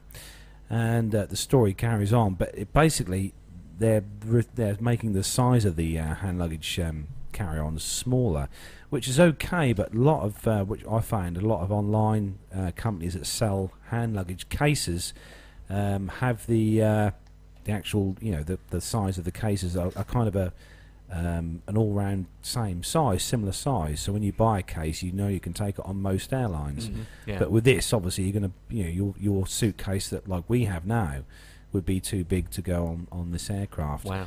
And one of the things that we found with uh, flying with EasyJet uh, a couple of days ago uh, was that uh, EasyJet have the thing now where if you pa- uh, pay pay the basic ticket, um, you can only take one piece of hand luggage on board, nothing else, no shoulder bag or handbag or anything like that. Um, which is always a problem. for Which you. is always your yeah. handbag is al- always my a handbag. serious Yeah. absolutely. um, but but we You- You've got a man bag, haven't you, Carlos? Because it's, it's got all of the. You've got the full collection of five pound notes there, haven't you? Because when it comes to the new five pound note coming into circulation, you're going to be one of those people who can go with at least four varieties to the bank. I don't know about that. I can hear the adverts now. Looking shopping for a low value airline? Well, we guarantee to be the lowest. Spirit Airlines, we guarantee to break your spirit. Oh. Oh. Oh, that's very- Touche, well played. Uh, but as I was saying to Matt earlier before we start the show, Hmm. on the way flying out from Luton Airport uh, on the Thursday morning, they couldn't care less. We got on board. I had my cam- camera bag plus my uh, my cabin uh, suitcase, mini suitcase. Um, but flying back from Charles de Gaulle Airport yesterday morning, um, they were adamant that I was not going to get on board uh, unless I put my uh, camera bag inside my suitcase, which I had to. Um, 'Cause and it's the law. Yeah, Yeah. and then after I'd Law of walked the airwaves. after I'd walked about hundred uh, meters from the uh, the the sort of departure desk as such, I took it back out of the case and walked on board the aircraft Right. carrying it. So Good, good. yeah, that was that was Good worthwhile. then. game, yeah. good game. Yeah, I know. Absolutely good game, as Al says. Yeah. The um the, the thing with this, and I don't know if it's the same in the United States, but certainly um, it is fairly common in uh, Europe, is that the the low cost airlines, the likes of uh, Ryanair and EasyJet and so forth, as part of their contract with their ground handling agents, allow the ground handling agents to gain commission on any extra revenue that they can generate uh, with regards to sort of baggage, whether it be carry on or hold baggage. So if you weren't able to get your camera bag into your little wheel on suitcase, uh, they would quite happily, you know, charge you uh, extra baggage fee or so forth, for which that particular agent would get a cut of the commission. Wow. So that's going to have an effect on how diligent they are at uh, enforcing these rules. Goodness me! Has, has anybody, just out of interest, uh, uh, those all on the Skype call there, is is there anybody else had any um, sort of bad experiences when it comes to like hand luggage? I mean, I know from my own point of view, I, I, I was I'd been to a wedding in uh, Scotland, and I had the the responsibility of bringing back the wedding video, and it was all on a hard drive, and they were insisting that I had to put it in the hold, and I basically out and out refused that I was not going to put this precious hard drive with all the, you know, the only copy of the wedding, if you like, in, in there. Because if like, you know, not being funny, the baggage handlers, if they treat it disrespectfully and, and break it, I'm- Normally, you mean? Normally. what normally? Indeed, indeed, and it was just, and it was a real, it was a real like bugbear, and I'm just explaining. No, you know, it's like I'm, I, I I I don't mean this to sound sexist, but one of the people that um, who was trying to make me put it in the hold was was was a lady, and I'm literally saying to her, if this was your wedding that I had on this hard drive and it got ruined, how would you react? Mm-hmm. you know, to the person that's mm-hmm. taken this video and then says, oh, "I'm really sorry, uh, you know, your your wedding day was lovely, but you can't have your video now because it was trashed." Do you know what I mm-hmm. mean? I mean, and I don't, I don't Well, like what I'd being. have done is I'd have put the hard disk down my pants and said to the lady, "If you want it, come and get it."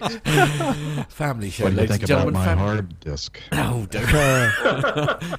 Captain Jeff, I'm absolutely horrified. it's got to be better than the floppy disk, I suppose. oh, stop it! Family show. I had an experience with, um, Thumb with- with flying back from Calgary when uh, I my actual my check bag was too heavy, and uh, Yeah. they said you must take uh, you know two it was two pounds maybe. You must take two pounds out of your check bag and put it in your carry on, and it just really really annoyed me. So I did it, and then they stuck me and both bags behind a counter for a little bit while they were waiting for us to board, and I took the item back out of my carry-on and put it back in my checked bag. Nobody knew, nobody cared. Yeah, true. Very true. I've done it before myself, Micah. Oh, Oh, hello. I don't know what it is. I think the soundboard's working overtime. oh, is it? Oh, sorry. I I done a little bit of uh, research online actually between the two airlines here in the UK, Ryanair and EasyJet, and actually the the, the cabin baggage um, size uh, which you're allowed. Actually, out of the two, EasyJet are actually the, the better ones out of the two. They they offer you slightly larger uh, dimensions for your, for your cabin baggage. Yeah, Okay. yeah. Um, Shock horror. I know. so there you go. No, But no, I'm guessing Jeff will relate to this. One of the problems that we all face with the the I suppose the the economics that we've created, whereby the airlines have really said that from a commercial point of view, they'd like people to take uh, their baggage on board because it, it means that it can turn the aeroplanes around quicker because we're not having to to load and unload hold baggage. So therefore, you know, people are bringing more and more hand baggage. Is that we just simply don't have enough overhead locker space for all of these bags. Yeah. So they end up quite often getting offloaded on a busy flight. Yeah. Um, uh, but you know, it, it is it's kind of the, the, the way of the world. But uh, yeah, I think uh, for a while EasyJet had a policy of no limit on hand baggage, uh, which There's is no fine. But of course, it's not all going to fit into the space that's available. Yeah, they have they have no weight limit, Al, for the hand luggage uh, with EasyJet. There's uh, there's no weight limit. Uh, there's obviously a size limit for your hand luggage, but like I said, unless you buy an economy plus ticket, um, you can't take anything except one item uh, in the cabin. Um, both of our cases, whi- of which did get put in the hold on the way out too. Uh, yeah, when we left Luton, yeah, there wasn't enough uh, space in I the think you should bins. test that out, Carlos. So they've got no weight limit for their Oh, hand no. baggage. No, they haven't. no. Okay, so what I suggest you do is you, you get a wheelie ba- uh, wheelie bag, and uh, you fill it with lead, and you test them out on that. so you take a whole, you know, 180 kilos of, of, of wheel on board, and see see how they like it. I think you've got to be able to lift it. That's that's the thing. I mean, so that would be the problem. yeah, because I, I can think of only one person, certainly in this studio Uh, right now, that might be you know, I capable mean, of lifting Carlos it. is a Yeah. fine figure of a man. He'll be able to lift 180 kilos dead weight, Yeah. no I, th- problem. I think Jason would be all right. Jason. yeah, he'd be all right lifting that kind of thing. But uh, yeah, no, I, just, I think I'd struggle with that somehow. Oh dear. So the last story's left for you, Matt. Is it? Oh, oh what? You, you want me to do some work? Oh yeah, you got oh. to. Yeah. Have I, have I not done enough? right. Okay. So this is the Mail Online. Is that correct? That is certainly. And is. it's uh, how to upgrade your flight and make it cheaper than economy tickets. Genius hidden city ticketing hack has been revealed. It sounds I'm going to try this. Yeah, it sounds mad, but it's possible, apparently. An airfare hack that will save you a fortune, providing you miss a connecting flight. That sounds a bit risky. Hmm. Uh, known as hidden city ticketing, the track the trick works by booking a flight to a destination where you where, where your intended city is a layover rather than the final stop. Uh, by not taking the last leg of your flight, you can you can fly from London to Los Angeles, for example, in a premium economy for five hundred and fifteen pounds return. When a standard economy flight booked, the traditional way costs five hundred and thirty nine. So it's not a huge saving, let's be honest. Um, but um, all you need to do for the plan to work is get yourself from London to Stockholm one way, which only costs £29 with Monarch. Uh, explained here in full by travel expert Gilbert Ott, the man behind God Save the Point, the hidden city hack. Does come with its uh, uh, with its issues. You can't check in luggage, for example, but you could save a load of cash. Uh, hidden city ticketing is an opportunity to save money on flight prices by booking travel via a city you don't want to visit, which for whatever reason is pricing out cheaper than the place that you really want to visit, Mr. Ott explains. For example, booking a flight from London to LAX in economy uh, class uh, with Air New Zealand currently costs £539 in economy class. However, flying from Sweden to LAX with British Airways in premium economy only costs 486 You only need to find a cheap one-way flight to get you from London to Sweden. There is currently one for £29 with Monarch Airways, bringing the total to £515. The return flight stops at London Heathrow for a layover before its final leg back to Sweden. This being the flight you would normally, sorry, this this being the flight that you would miss intentionally. If you are booking to fly business class, the savings multiply even more. Flying from London to Rio in business class currently costs £2,052. but if you get yourself to Brussels and fly from there instead, it costs only £1,263. Hidden city ticketing is not illegal, Mr. Ott explains, and he advises passengers not to inform the airline you'll be missing out on the final leg. I can't imagine why you'd want to do that. Uh, it's impossible for an airline to know why you've missed a flight or prove that you intended to, and therefore it's a grey area with far more than 50 shades. Oh dear. Uh, all of which you can get away with uh, if you play it right, he says. Now, I'm not sure how I feel about this. I mean, I do, I do agree. There's a real issue there. If you if you're going business class and it's two thousand and fifty two pounds, but if you if you get yourself to Brussels and then go from there, it's only one thousand two hundred sixty three pounds. I mean, that's that's like uh, sort of like a seven hundred and fifty pound saving for goodness sake. It's a lot of money. That is crazy. That is crazy. I don't know how how does everybody else feel about The, that? the only difficulty, yeah, the only difficulty with this is that it is very much limited to those people, funnily enough, who can only take uh, hand baggage because there's no way that your suitcase is going to, to make it on that basis. So it is a hand baggage travel only arrangement. okay. Right, which would make it for a long haul trip not that practical for most people. If you're going to go long haul, they're usually going to have a checked baggage unless they want to buy all their clothes at the destination or keep washing their clothes or just Well, I don't know wear if, dirty it- if, clothes. if, if the UK if the UK um, prices are anything to go by, it probably would be cheaper for you to buy all your clothes while you were in the states, for example. I mean, I, I've got loads of friends who literally go over to the states once a year to buy you know name brand jeans and things like that because it costs them nowhere near as much. I've done that. Uh, no, no, literally to do that, and then, and then you just bring them home with you, and while you're there, you go to Vegas and hopefully win everything back. but, uh, Which I didn't. which you didn't. No, I didn't do that, no. Good. You know, although Right, the so Matt- mail is. I'm sorry. Go ahead. No, I was going to say, Matt. So in that in that example, it, this wouldn't work because those people are going to probably have checked baggage, right? Ah, good point. All the clothes that they buy. Oh, you see, yeah. All right. There's always a flaw in my logic, isn't there? There. No, no, no. Just, this sometimes looks like it's more trouble than it's worth. But Yeah, I guess no. you got to do the math. Yeah, agreed. Yeah. I was going to say, although the Daily Mail is just you know reporting this right now, this story comes up every so often, and uh, and it's not new at all. In fact, back before the days of the internet, I used to subscribe to a magazine that was basically based on hidden cities, of an airline travel magazine that would let you know about it. But you know, the airlines can't penalize you if they find out that you're doing it. And for example, you've booked a return trip one way or another, they can cancel the return on you. Uh, it, it's not against the law, as was stated in there, but it is definitely against many airline policies. Against airline policy, yeah. Well, I suppose if, you're try, if you're trying to get home from somewhere, the one thing you don't want to do is upset the airline you're flying with. I suppose so. It's a, a risky game. It's a risky game. So that is where we're going to bring then the uh, well the the news segment news, of yeah. the show to a close.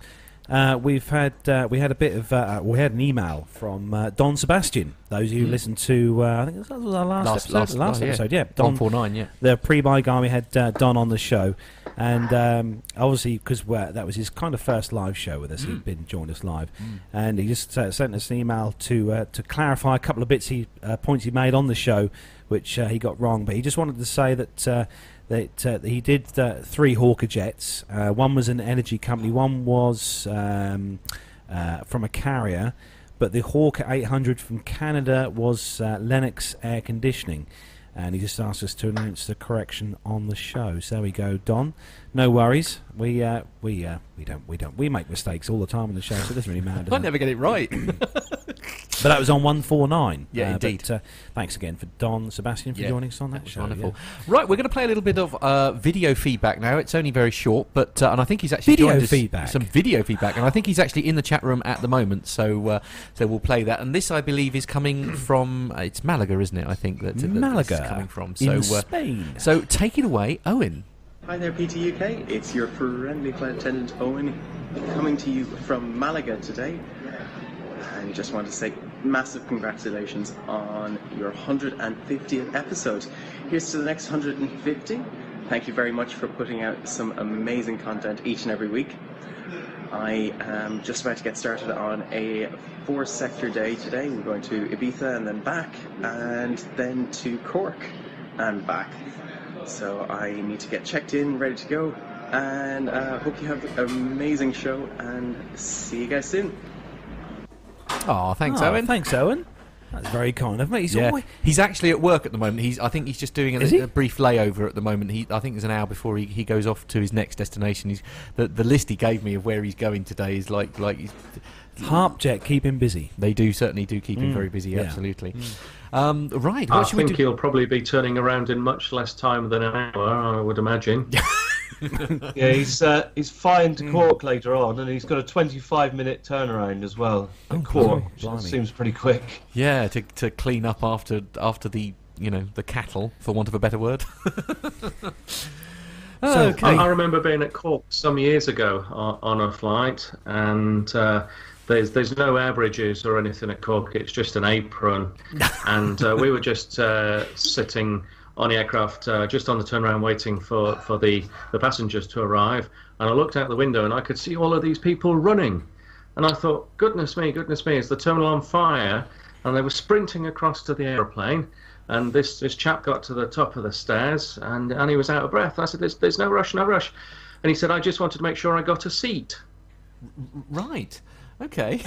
I thought you were going to. Quite clearly, do you, do you get to stand up a quite lot? clearly hadn't worked out that there wasn't any standing available on this flight and that, that everybody had a seat. But wasn't the it, was, it was very much a case of, yeah, I want to make sure I get a seat. Well, and I think that is a, a concern with the low cost modern day worry. Um, Well, it's been brought up enough times by Michael O'Leary that he wants to have standing, Standing uh, only, standing yeah. only on uh, Yeah. on his jets. But I can't be good for the knees on landing. Yeah, I do think it might be quite good fun next time we went there to uh, have one set of stairs on the left hand side of the aircraft, as they would be normally, and then open the door on the opposite side and have another set of stairs, and see if we could actually just get people to run up the stairs into the aeroplane, out of the aeroplane, down the stairs, and back out onto the tarmac, and see whether that would confuse them. I guarantee you'd have some that would do that. yeah, yeah, without question, absolutely. Oh yes, we, we've had passengers try to get onto the catering wagon doing exactly that whilst they're whilst they're boarding in catering. Wa- no, no, get off the catering truck, please, please. You just have to wait and pay for the food. You just can't help yourself. You were just jealous, Al, because they beat you to it. yeah. That's what it is. Well, I have my own catering truck. I was going to say, you probably have your own. absolutely, yeah, yeah, absolutely. Oh dear. Okay, it's uh, we're gonna do. We're gonna uh, welcome our resident pilot now. Uh, he's uh, got a little. Uh, it's not uh, not a very long segment for us, and I think it's about. Is it C150s? Did I read that right in the email? I can't remember. So apologies if I've just announced that incorrectly. He, he Um, sent it in just before we started. Yeah, literally. So we haven't had a chance to listen to it much. So this, ladies and gentlemen, for those of us who are all uh, who are all here, uh, we're going to turn the tellies up or turn your speakers up. We've got about five minutes to enjoy while we all recharge our glasses. So let's welcome the legend that is Pilot Pip. Plane safety from the flight deck with Pilot Pip.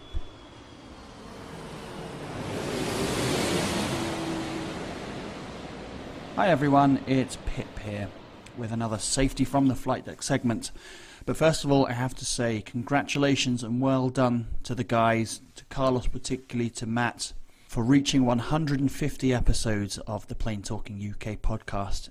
It takes a huge amount of effort to produce a podcast each week, to research the stories, to organise the gear.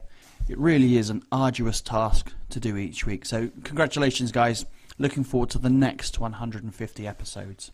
So, for this segment, I have a very important safety tip for you all, and one that you've probably not really thought about before, and certainly one that you think doesn't really need stating.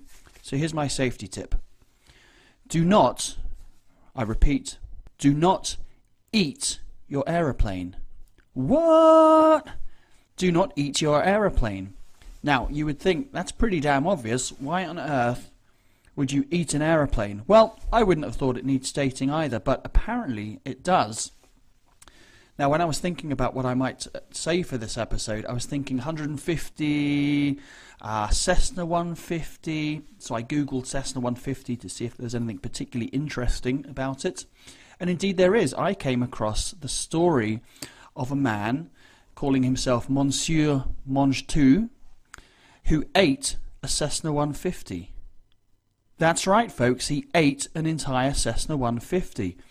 And I thought, well, what a damn odd thing to do. Now, I hope no one else out there is thinking about eating a Cessna 150. Now, the Cessna 150 is probably the most successful training aircraft ever built. I'm sure Carlos is very familiar with it. A two seat trainer, Very forgiving, very simple aeroplane, and by far the most popular basic trainer ever produced. But among its many accolades, one of them is not its great taste. So, what's this story all about? Well, his real name was Michael Lotito, but he went by the name of Monsieur Mange which in French means Mr. Eat All. And he was a French entertainer born in Grenoble. He was famous for consuming and eating unusual objects made of unusual materials metal, glass, rubber, and other materials. It didn't matter. He ate them. He disassembled, cut up, and consumed bicycles, televisions, and an entire Cessna 150. Now, quite how he managed it, I don't know. If he kind of cooked it up in a stew or a casserole or ate it raw, perhaps with a bit of seasoning, I don't think it even really matters. But apparently, it took him two years to eat this Cessna from 1978 to 1980. And he claims to suffer no ill effects from consuming these bizarre materials and objects, and even after consuming materials usually considered poisonous. He would generally eat around 2.2 pounds or 1 kilo of material each day, although a Cessna 150 only weighs about 500 kilos, so he was able to relax a little bit. He only needed to get through about three quarters of a kilo of Cessna 150 a day. Rather bizarrely, he said that bananas and hard boiled eggs made him sick. And it's estimated that between 1959 and 1997, Monsieur Mange Tout had eaten nearly nine tons of metal. So the way he ate this Cessna 150 was to break it down into smaller pieces, and then he drank mineral oil and water while swallowing the metal bits. This acted as a lubricant to help the metal slide down his throat. And he also had no problems passing, shall we say, his unusual diet. Amongst the other things that he digested were 18 bicycles, 15 shopping carts, 7 televisions, 6 chandeliers, 2 beds, 1 pair of skis, 1 coffin, 1 computer, 12 teaspoons, and 1 entire Cessna 150 aircraft. So, next time you're on your aeroplane, here's some do's and don'ts. Do read the safety card. Do have your seatbelt fastened. Do listen to the flight safety announcements. Do not, and I'll say that just one more time so we're all on the same page here, do not proceed to eat your aeroplane. For the 150th episode of the Plane Talking UK podcast, this is Pilot Pip handing it back to the boys in the studio. Over to you, Matt and Carlos, and assorted guests. Have a great show.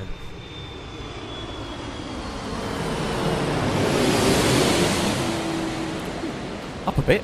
I feel hungry now after listening to that. I'm starving. I, I could, I could eat a. Well, I don't think. I, no, no, no, not hor- no. You just have to go to Tesco's for that, don't you? Horses. Oh, I'm feeling a bit peckish. I, I, I think I'll go for a one seven two. Uh, what? Oh, Mm. you're talking about Cessnas again, aren't you?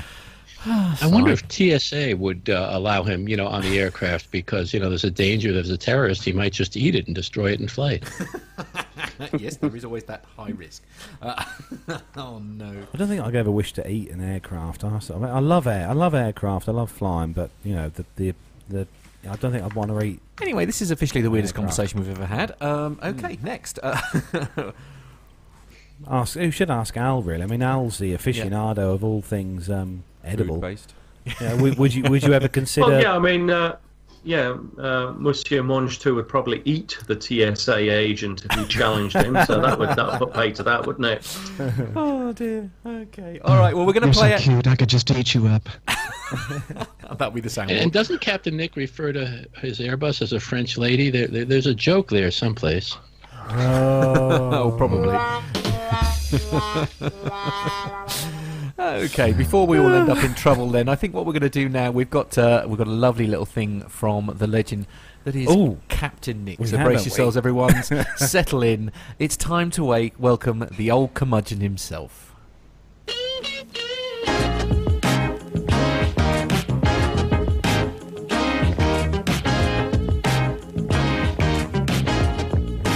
Well, hi there, Matt and Carlos. It's the old pilot here to bring you good wishes and congratulations for reaching your Charlie Lima show. Charlie Lima, you ask? Well, the letters CL stand for lots of things. Centerline, something we all seek on landing and I'll pat ourselves on the back when the nose wheel is lowered onto the centerline lights with a satisfying dum dum dum dum dum de dum dum dum. Checklist. That's sometimes tedious but ever necessary, and a list of essential actions that we must complete to prevent embarrassment or perhaps much worse. Cloud, be it wispy cirrus, the bubbly fair weather cumulus, or the threatening cumulonimbus. Clutch, not many aircraft with one of those, but the Tornado certainly had one. The cross-drive clutch that kept both gearboxes running following an engine failure. Club lounge, or other luxurious retreat, to take us away from the hoi polloi, the great unwashed, the cattle, those down the back, etc so that for a short time we can pretend that modern air travel is not the sausage machine it sometimes seems like. What has that got to do with your special show? Well, Charlie Lima, CL, in Roman numerals, stands for 150. And this is the wonderful milestone that you guys have achieved. Week after week, you give us all a wonderful show full of dedicated research, humour, wit, and the occasional amusing, knowledgeable, or fascinating guest. We all love you guys and want to thank you all for everything you have done to entertain, inform, and brighten up our dreary weekends. Long may your show continue, and thank you so very much.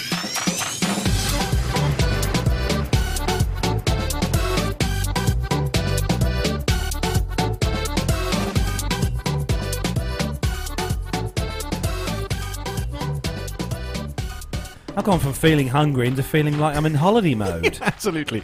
Can't beat a Latin vibe, can Oh. you? Yeah, absolutely. Lovely, awesome bit of feedback there. Oh, Thank you yeah. very much to uh, to Captain Nick, Yeah. the old dot pilot there. Great Um, fun that was. I Yeah, know. I know, thank you I very know. much. You must be so proud to have him on your team, Jeff. Yes, so proud. I was thinking uh, CL uh, stands for uh, Cuckoo Loco. Captain Nick. yeah, absolutely. Oh, there we are. I like that. That was good. That was. I enjoyed that. So uh, thank you again uh, for that, Nick. And uh, yeah, that's uh, yeah. Uh, and of course, thank you very much for, for to Barbara at the top of the show with Yeah, with her yeah, feedback. big and thanks to Barbara, and yeah. thanks to uh, to Owen as well for his little video messages. Ah, so we're going to start to wrap things up. Then, is there any Mm. uh, any any comments or anything anyone in the uh, in our Skype? Nick, Nick says he's watching here, boss. Oh, is he? Yeah. Oops. So anything, uh, anything, uh, anything our Skype guests today would like to uh, to like to say? Anything? Any any questions? Anything at well, all? the, the, the, the pork crackling's coming along nicely downstairs, I understand. So Right, good news, So good news. that'll be um, occupying my afternoon whilst I work my way through half a pig. Can't beat that. And what I was going to say, and I didn't send you any feedback about this, about the sesquicentennial episode, because I'm, I'm going to wait till 200 to try to write something. But what I do want to say is that you have a very, very special show, you guys. Uh, it's really um, unique and it's really wonderful, uh, as they all are. Uh, that, that all the pod, aviation podcasts that I listen to in this family of podcasts. But what you have that is so special that I guess needs to be said is your show, PTUK, Plane Talking UK, is what in Yiddish would be called Hamisha. And what that means is is family like. It's uh, it, it feels like home. It, it's it's a home setting when you when you have someone over to your home instead of taking them out to dinner. It, it's it's Hamisha. It's the kind of thing that you do for family. And being able to be a part of the show in the chat room or just listening to it, you feel like you're a part of the family. I'm in your kitchen, Carlos, and, and, and I'm there with you and Matt, and you guys could be brothers. And uh, and I'm there, and I can see Gemma, and uh, and and who is you know part of the family, and I feel like I'm part of the family, and it's a very special, wonderful show. And congratulations on 150 episodes. Oh, thank you very much, Michael. Although I have to say, and I, I said this in our Christmas show, I take uh, I take no responsibility or blame for us. This entire nightmare where I have to give up at least several hours of one day a week is basically down to Captain Jeff. So uh, you know, thanks to him for that. Not, uh, but, uh, but no. To be fair, the, I mean the, the whole ethos behind it is because I mean I, I, I, nothing in comparison to what we what Jeff is used to, I'm sure. But I was looking at the download figures today, and we're we're so close to hitting 100,000 downloads, which is absolutely Which is what Jeff- terrifying. which is what Jeff Jeff does per episode. episode. Yes, I know. But for us, it's it's you know it's it's really quite exciting, and you just sort of think. You know, I can't believe people listen to this every single week. I, know. mean, it's just it's just lovely. But well, I mean, we, we do it, and that's why we wanted to try and include as many listeners who who were who were up for coming on Yeah, yeah. live, is because this would literally be nothing without the people that listen to it either in, in download form or join us. I mean, we get so many people who watch it on YouTube now live when we're doing it, which is Mm. just great. Or they, um, you know, we often have sort of twenty or thirty people watching it live when we do it. Uh, A hundred odd people will usually watch it after the show. You know, loads of downloads and I- and it's just you know it, it is the show is literally driven by a bit by our wonderful listeners and um, you know really uh, to be all uh, not wanting to sort of you know make his head swell too much but I mean that ethos has been very much well nicked frankly from from Captain Jeff I mean it's just uh, and and again with APG they're so inclusive uh, a- and um, you know the uh, it's one of those I'm desperately trying to get some kind of nice allegiance with the old airplane geeks as well we're working on that one Yeah, that's Mike. Mike is our link there. yeah, Mike is our link there. absolutely. Yeah. So I'm surprised you guys don't do a live show. Is that just like? Well, I'm just a correspondent with the Airplane Geeks, but uh, the Airplane Geeks uh, really, you know, when Max uh, put it together Mm-hmm. so many years ago, he looked at it as just a podcast, and Yeah. that's all it is. Uh, Yeah, no, not that's all it That's Yeah. what it is. It's it, you know uh, what's so amazing about. And I'm going to say our group of podcasts because I think we are a group of podcasts. Yeah, no, Wouldn't I'll- you I'll say, with Jeff? that. You know, Matt. Yes.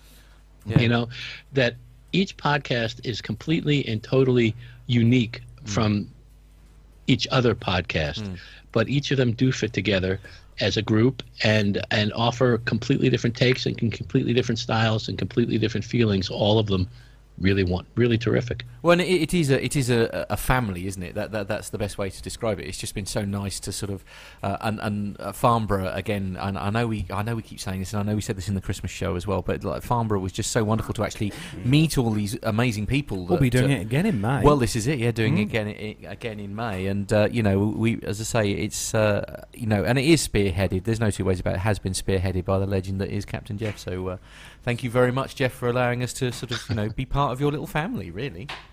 I have not done a thing, but thank you. Um, and all I can say is it's just uh, great to be in this great family, as you uh, described it. I couldn't uh, couldn't say it any better, Matt. And uh, for you, Matt and Carlos,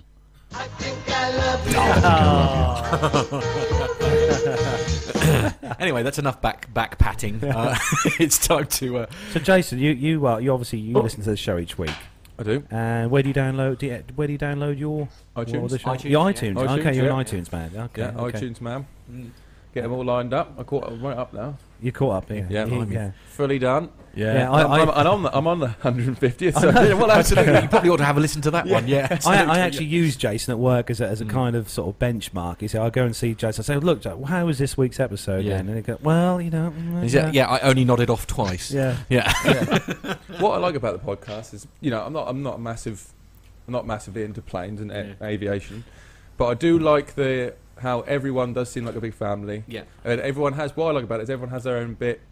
Al will say, give his own bit, and Pip has his has his bit. Al, Al, Al is his own entity, what I, what really. I do have to say, as Carl knows, Well, I, yes. I mean, to, to quote my wife, she says, "Well, I suppose at least it keeps you off the streets, doesn't it?"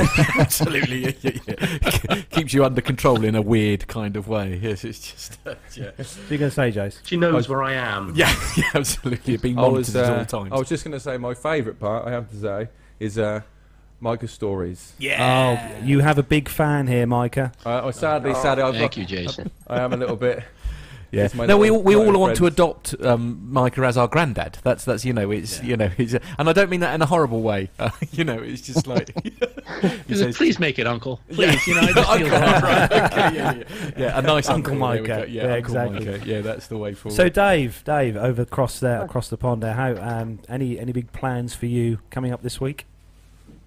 Yeah, no, just uh, just a couple things. Uh, first, I want to say uh, thanks for having this podcast with all of us uh, invited to participate because it has been a it's been a pleasure. You know, maybe I've been a little quiet because I don't want to interject too much, but it's been so much fun, and uh, you know, I know most of you via of via like the old chat room podcast, Yeah. the chat room. Just just a great time. And then uh, tonight in the U.S., it's uh, well, it's a Super Bowl, so that's a pretty big Way, event. yeah, of course, So yeah, yeah, yeah. Don't- football. I should Yeah. be watching that. Don't you worry about that. I can't wait. I'm The not. UK will be watching.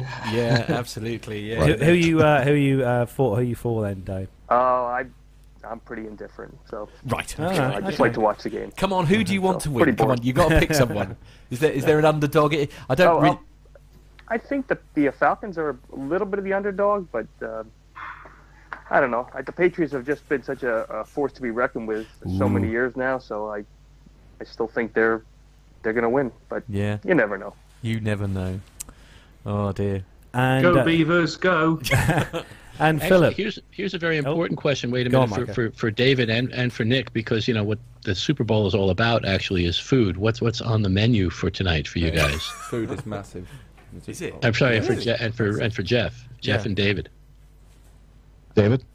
Oh yeah, I just I just go to my brother's house and whatever he's got served, uh, that'll be it. It's usually uh, I don't go hungry by any means. So Oh, good, uh, good, good man. Yeah. I, I don't know yet. So Philip, any words uh, from you? Yeah, no, again, we'd just like to say thank you for your efforts, you know, all your hard work that you put into the show. We all appreciate it. And the same goes for Jeff and everybody else as well. Mm. You know, like I say, the community, again, it's it's the group, Mm.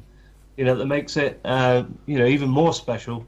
Yeah. Not that it's special enough, but, uh, you know, like I say, the, it's the community and that as well. Well, so I- I think- it's great to be able to chat and, and, you know, join in with other people. I'm in a learning curve. I've only been into aviation for five years Mm. and I'm learning a lot from the different podcasts. And uh, I'm just a simple spotter, so uh, I'm learning Nothing- lots of new things. Absolutely and nothing wrong with that at all. And actually, I think Uh, one of the things that um, all of you. So I think one of the things that Micah has uh, put it best, I think, is the fact that when we all met up at Farnborough, that was the strange thing, wasn't it? We felt like we knew each other already, Yeah. even though we'd never physically met Yeah. before. I mean, it was friends just that we didn't know. yeah, right. literally that. Yeah. You know, you know, it's uh, it's it's one of those things. So should any words? Uh, actually, sure. While you're there, you can uh, Oh, he's give us a, got- ki- he's give got us a quick some plugging. Yeah, Yeah, give us a quick uh, promo for your uh, meetup that's coming up soon, Short. Mm. Uh, sure. Um, on Saturday the 18th, um, we will be meeting uh, at uh, Lelystad at the Aviodrome Aviation Museum. And, uh, well, everyone is uh, invited to join. If you have a means to travel to Lelystad, uh, there's, uh, there's a small airport there. It's Echo Hotel Echo Lima or Lima, e- Lima Echo, I'm not sure. But you can fly in if you like. And I think we'll meet up at uh, Schiphol Airport in Amsterdam because uh, Nev is uh, coming over, and I think uh, Tillman from Germany is coming over as well. And then we uh, take the train and the bus uh, to Lelystad. And um, okay, I see in the chat room that Mila says uh, Echo Hotel Lima Echo. Oh, well done, Myla. Yeah, thank you, Mila. Excellent. Um, yeah, so um, yeah, the more the merrier, and everyone is invited. No, There it's great. go. Uh, yeah, it's it's one of those, and and, and I, I trust um, you'll be uh, recording lots of video f- um, and audio for, for us and Jeff, etc. Uh, sure, we will do some audio and um, maybe some uh, improvised video as well. But uh, I'm not saying it will be as uh, professional as uh, last time at uh, Schiphol Airport. Uh, but we will certainly record something for you guys. Cool, lovely. All right, well we'll uh, we'll liaise a bit closer. Can we to get some live uh, video downst- downstreaming from uh, downtown Amsterdam by any chance? No, we show? can't. Shush. Silence immediately. Okay. Moving on.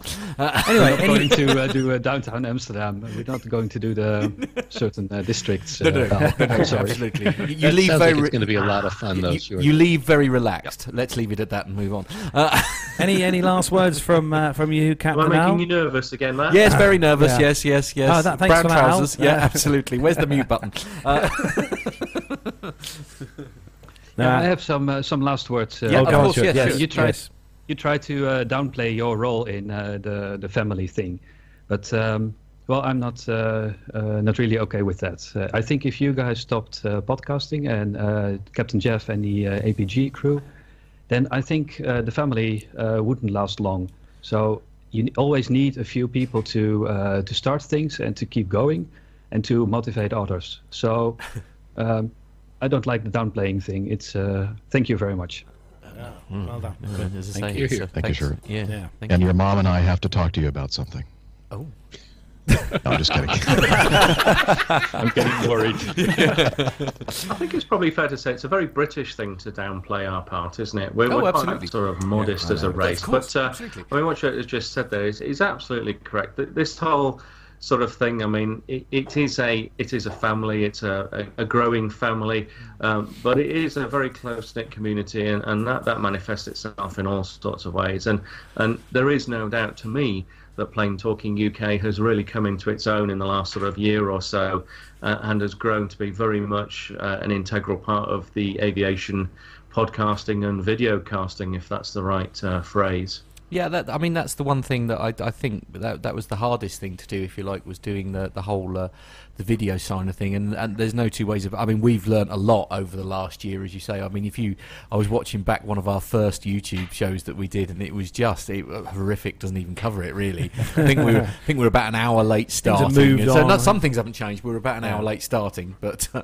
you know, it's um, you know, and I, I, I hate the fact that you watch Jeff do it on YouTube. I still hate you for it. I know. Sorry. You've just got so much to answer for, Yeah, Jeff. You know. absolutely. Yeah, yeah. It's this is Ah, it. It's so- uh, so that's it. I it's think like so bittersweet for me because uh, I, I feel some some adulation, adulation, and I feel some uh, hatred. some, yes, some negative stuff coming out. yeah, absolutely. I don't know what to do with this. No, no, no. It's it's it's. I mean, we do try and do it. We, I mean, we, we try and do it sort of differently to yourselves because you use Hangouts, and uh, and- the reason, one of the reasons why we don't use Hangouts, and I know I've said this before, but cause, because Carlos and I are in the same room, Hangouts just wouldn't work. You know, it's it's one of those, it's Hmm. one of those things. And then of course, if we try and to, because I was toying with the idea of using Hangouts for this, but then it's like, how do we get me and Carlos into it on this? Oh, it's just a like, it's just such a. a, a it's, Well, we could always go back and, and have a go with Blab, Jeff. oh dear. Good old Blab. What? What? don't think that would go very well. Okay. I'll tell you what, Blab was great. The chat room element to it was great, wasn't it? I mean, it was just, uh, it just wasn't very stable. It was very stable, I suppose. No. That was the issue, wasn't it? Yeah, Anyway, they've, they've gone a completely different direction now, I think, as well. have So- they? Yeah. So we're gonna have to Yes, I must admit the uh, the emoticons on the YouTube uh, chat room do look as if they've melted. yeah. That's that, that, Google. that, that's just Google, yeah. That's that's just got Google. nothing. Yeah, absolutely. So we're going to wrap, well, obviously we're going to wrap things up now and We close are. the show. But uh, don't forget, for those of you guys and girls listening, uh, we are going to be going to obviously meet most of the people in the chat Yep. room uh, in Pittsburgh in May, Mm. uh, which we'll be flying out to for uh, the Wings Over Pittsburgh Air Show, which we're all looking yeah, forward to. very much so. Very yeah. much so. Can't wait. And uh, we're going to have to think what we're going to do for our 200th show, Matt. yeah, we've got a year to, before we have to worry Have we about got a that. year? Well, yeah, it's 50, 50 odd episodes, isn't Yeah, it? So blimey, is it's you know, there's 52 That's weeks in a a year, year, yeah. Carlos. Uh, you, Oh, we've got a little bit of time to plan for that then. yeah. So it's, That's gonna, it's so to be fair, it's going to be in January. It's going to be January next year, isn't it? Uh, yeah, I suppose it would be. Going to be. January next It year. Will be. Yeah, absolutely. Awesome. So there we are. So- okay, guys, I'm going to have to um, to Yeah. leave the room. I've Yeah. just been told that uh, dinner is now on No, the table. sorry, so uh, excellent work to get this far, and I'm sorry that I've got to leave the party early. But I thought I'd leave the party before it got messy. Absolutely, yeah. So yeah, Well, thanks for joining us. Thanks for joining us, Captain Al. It's been lovely to have It you on board this afternoon. Yeah. And in fact, that's where we wrap everything up, guys. Thank you so much for uh, for being a part of it. Thank you to everyone who's in the chat room um, and uh, everybody who's on uh, on Skype as well. Everybody on Skype, give us a quick wave. Goodbye. There, there we go. Bye. All right. Bye, everyone. Bye, everyone. Bye now. Say goodbye, Jason. Bye now. Uh, say goodbye, Matt. Goodbye, Matt. Carlos. Say goodbye. Goodbye. Oh, so, uh, so that is where we're going to bring episode 152 to a close. Don't forget to catch us on Facebook to find out when we're going to be broadcasting next Yep. week. And uh, yeah, thanks again to everyone in the chat room who's joined us today. Uh, it's been a fantastic lot as always. it's been good fun. I know. That's it. Episode 150 is in the bag, as it were, from all of us here. Let's say goodbye. Goodbye. Bye. Bye.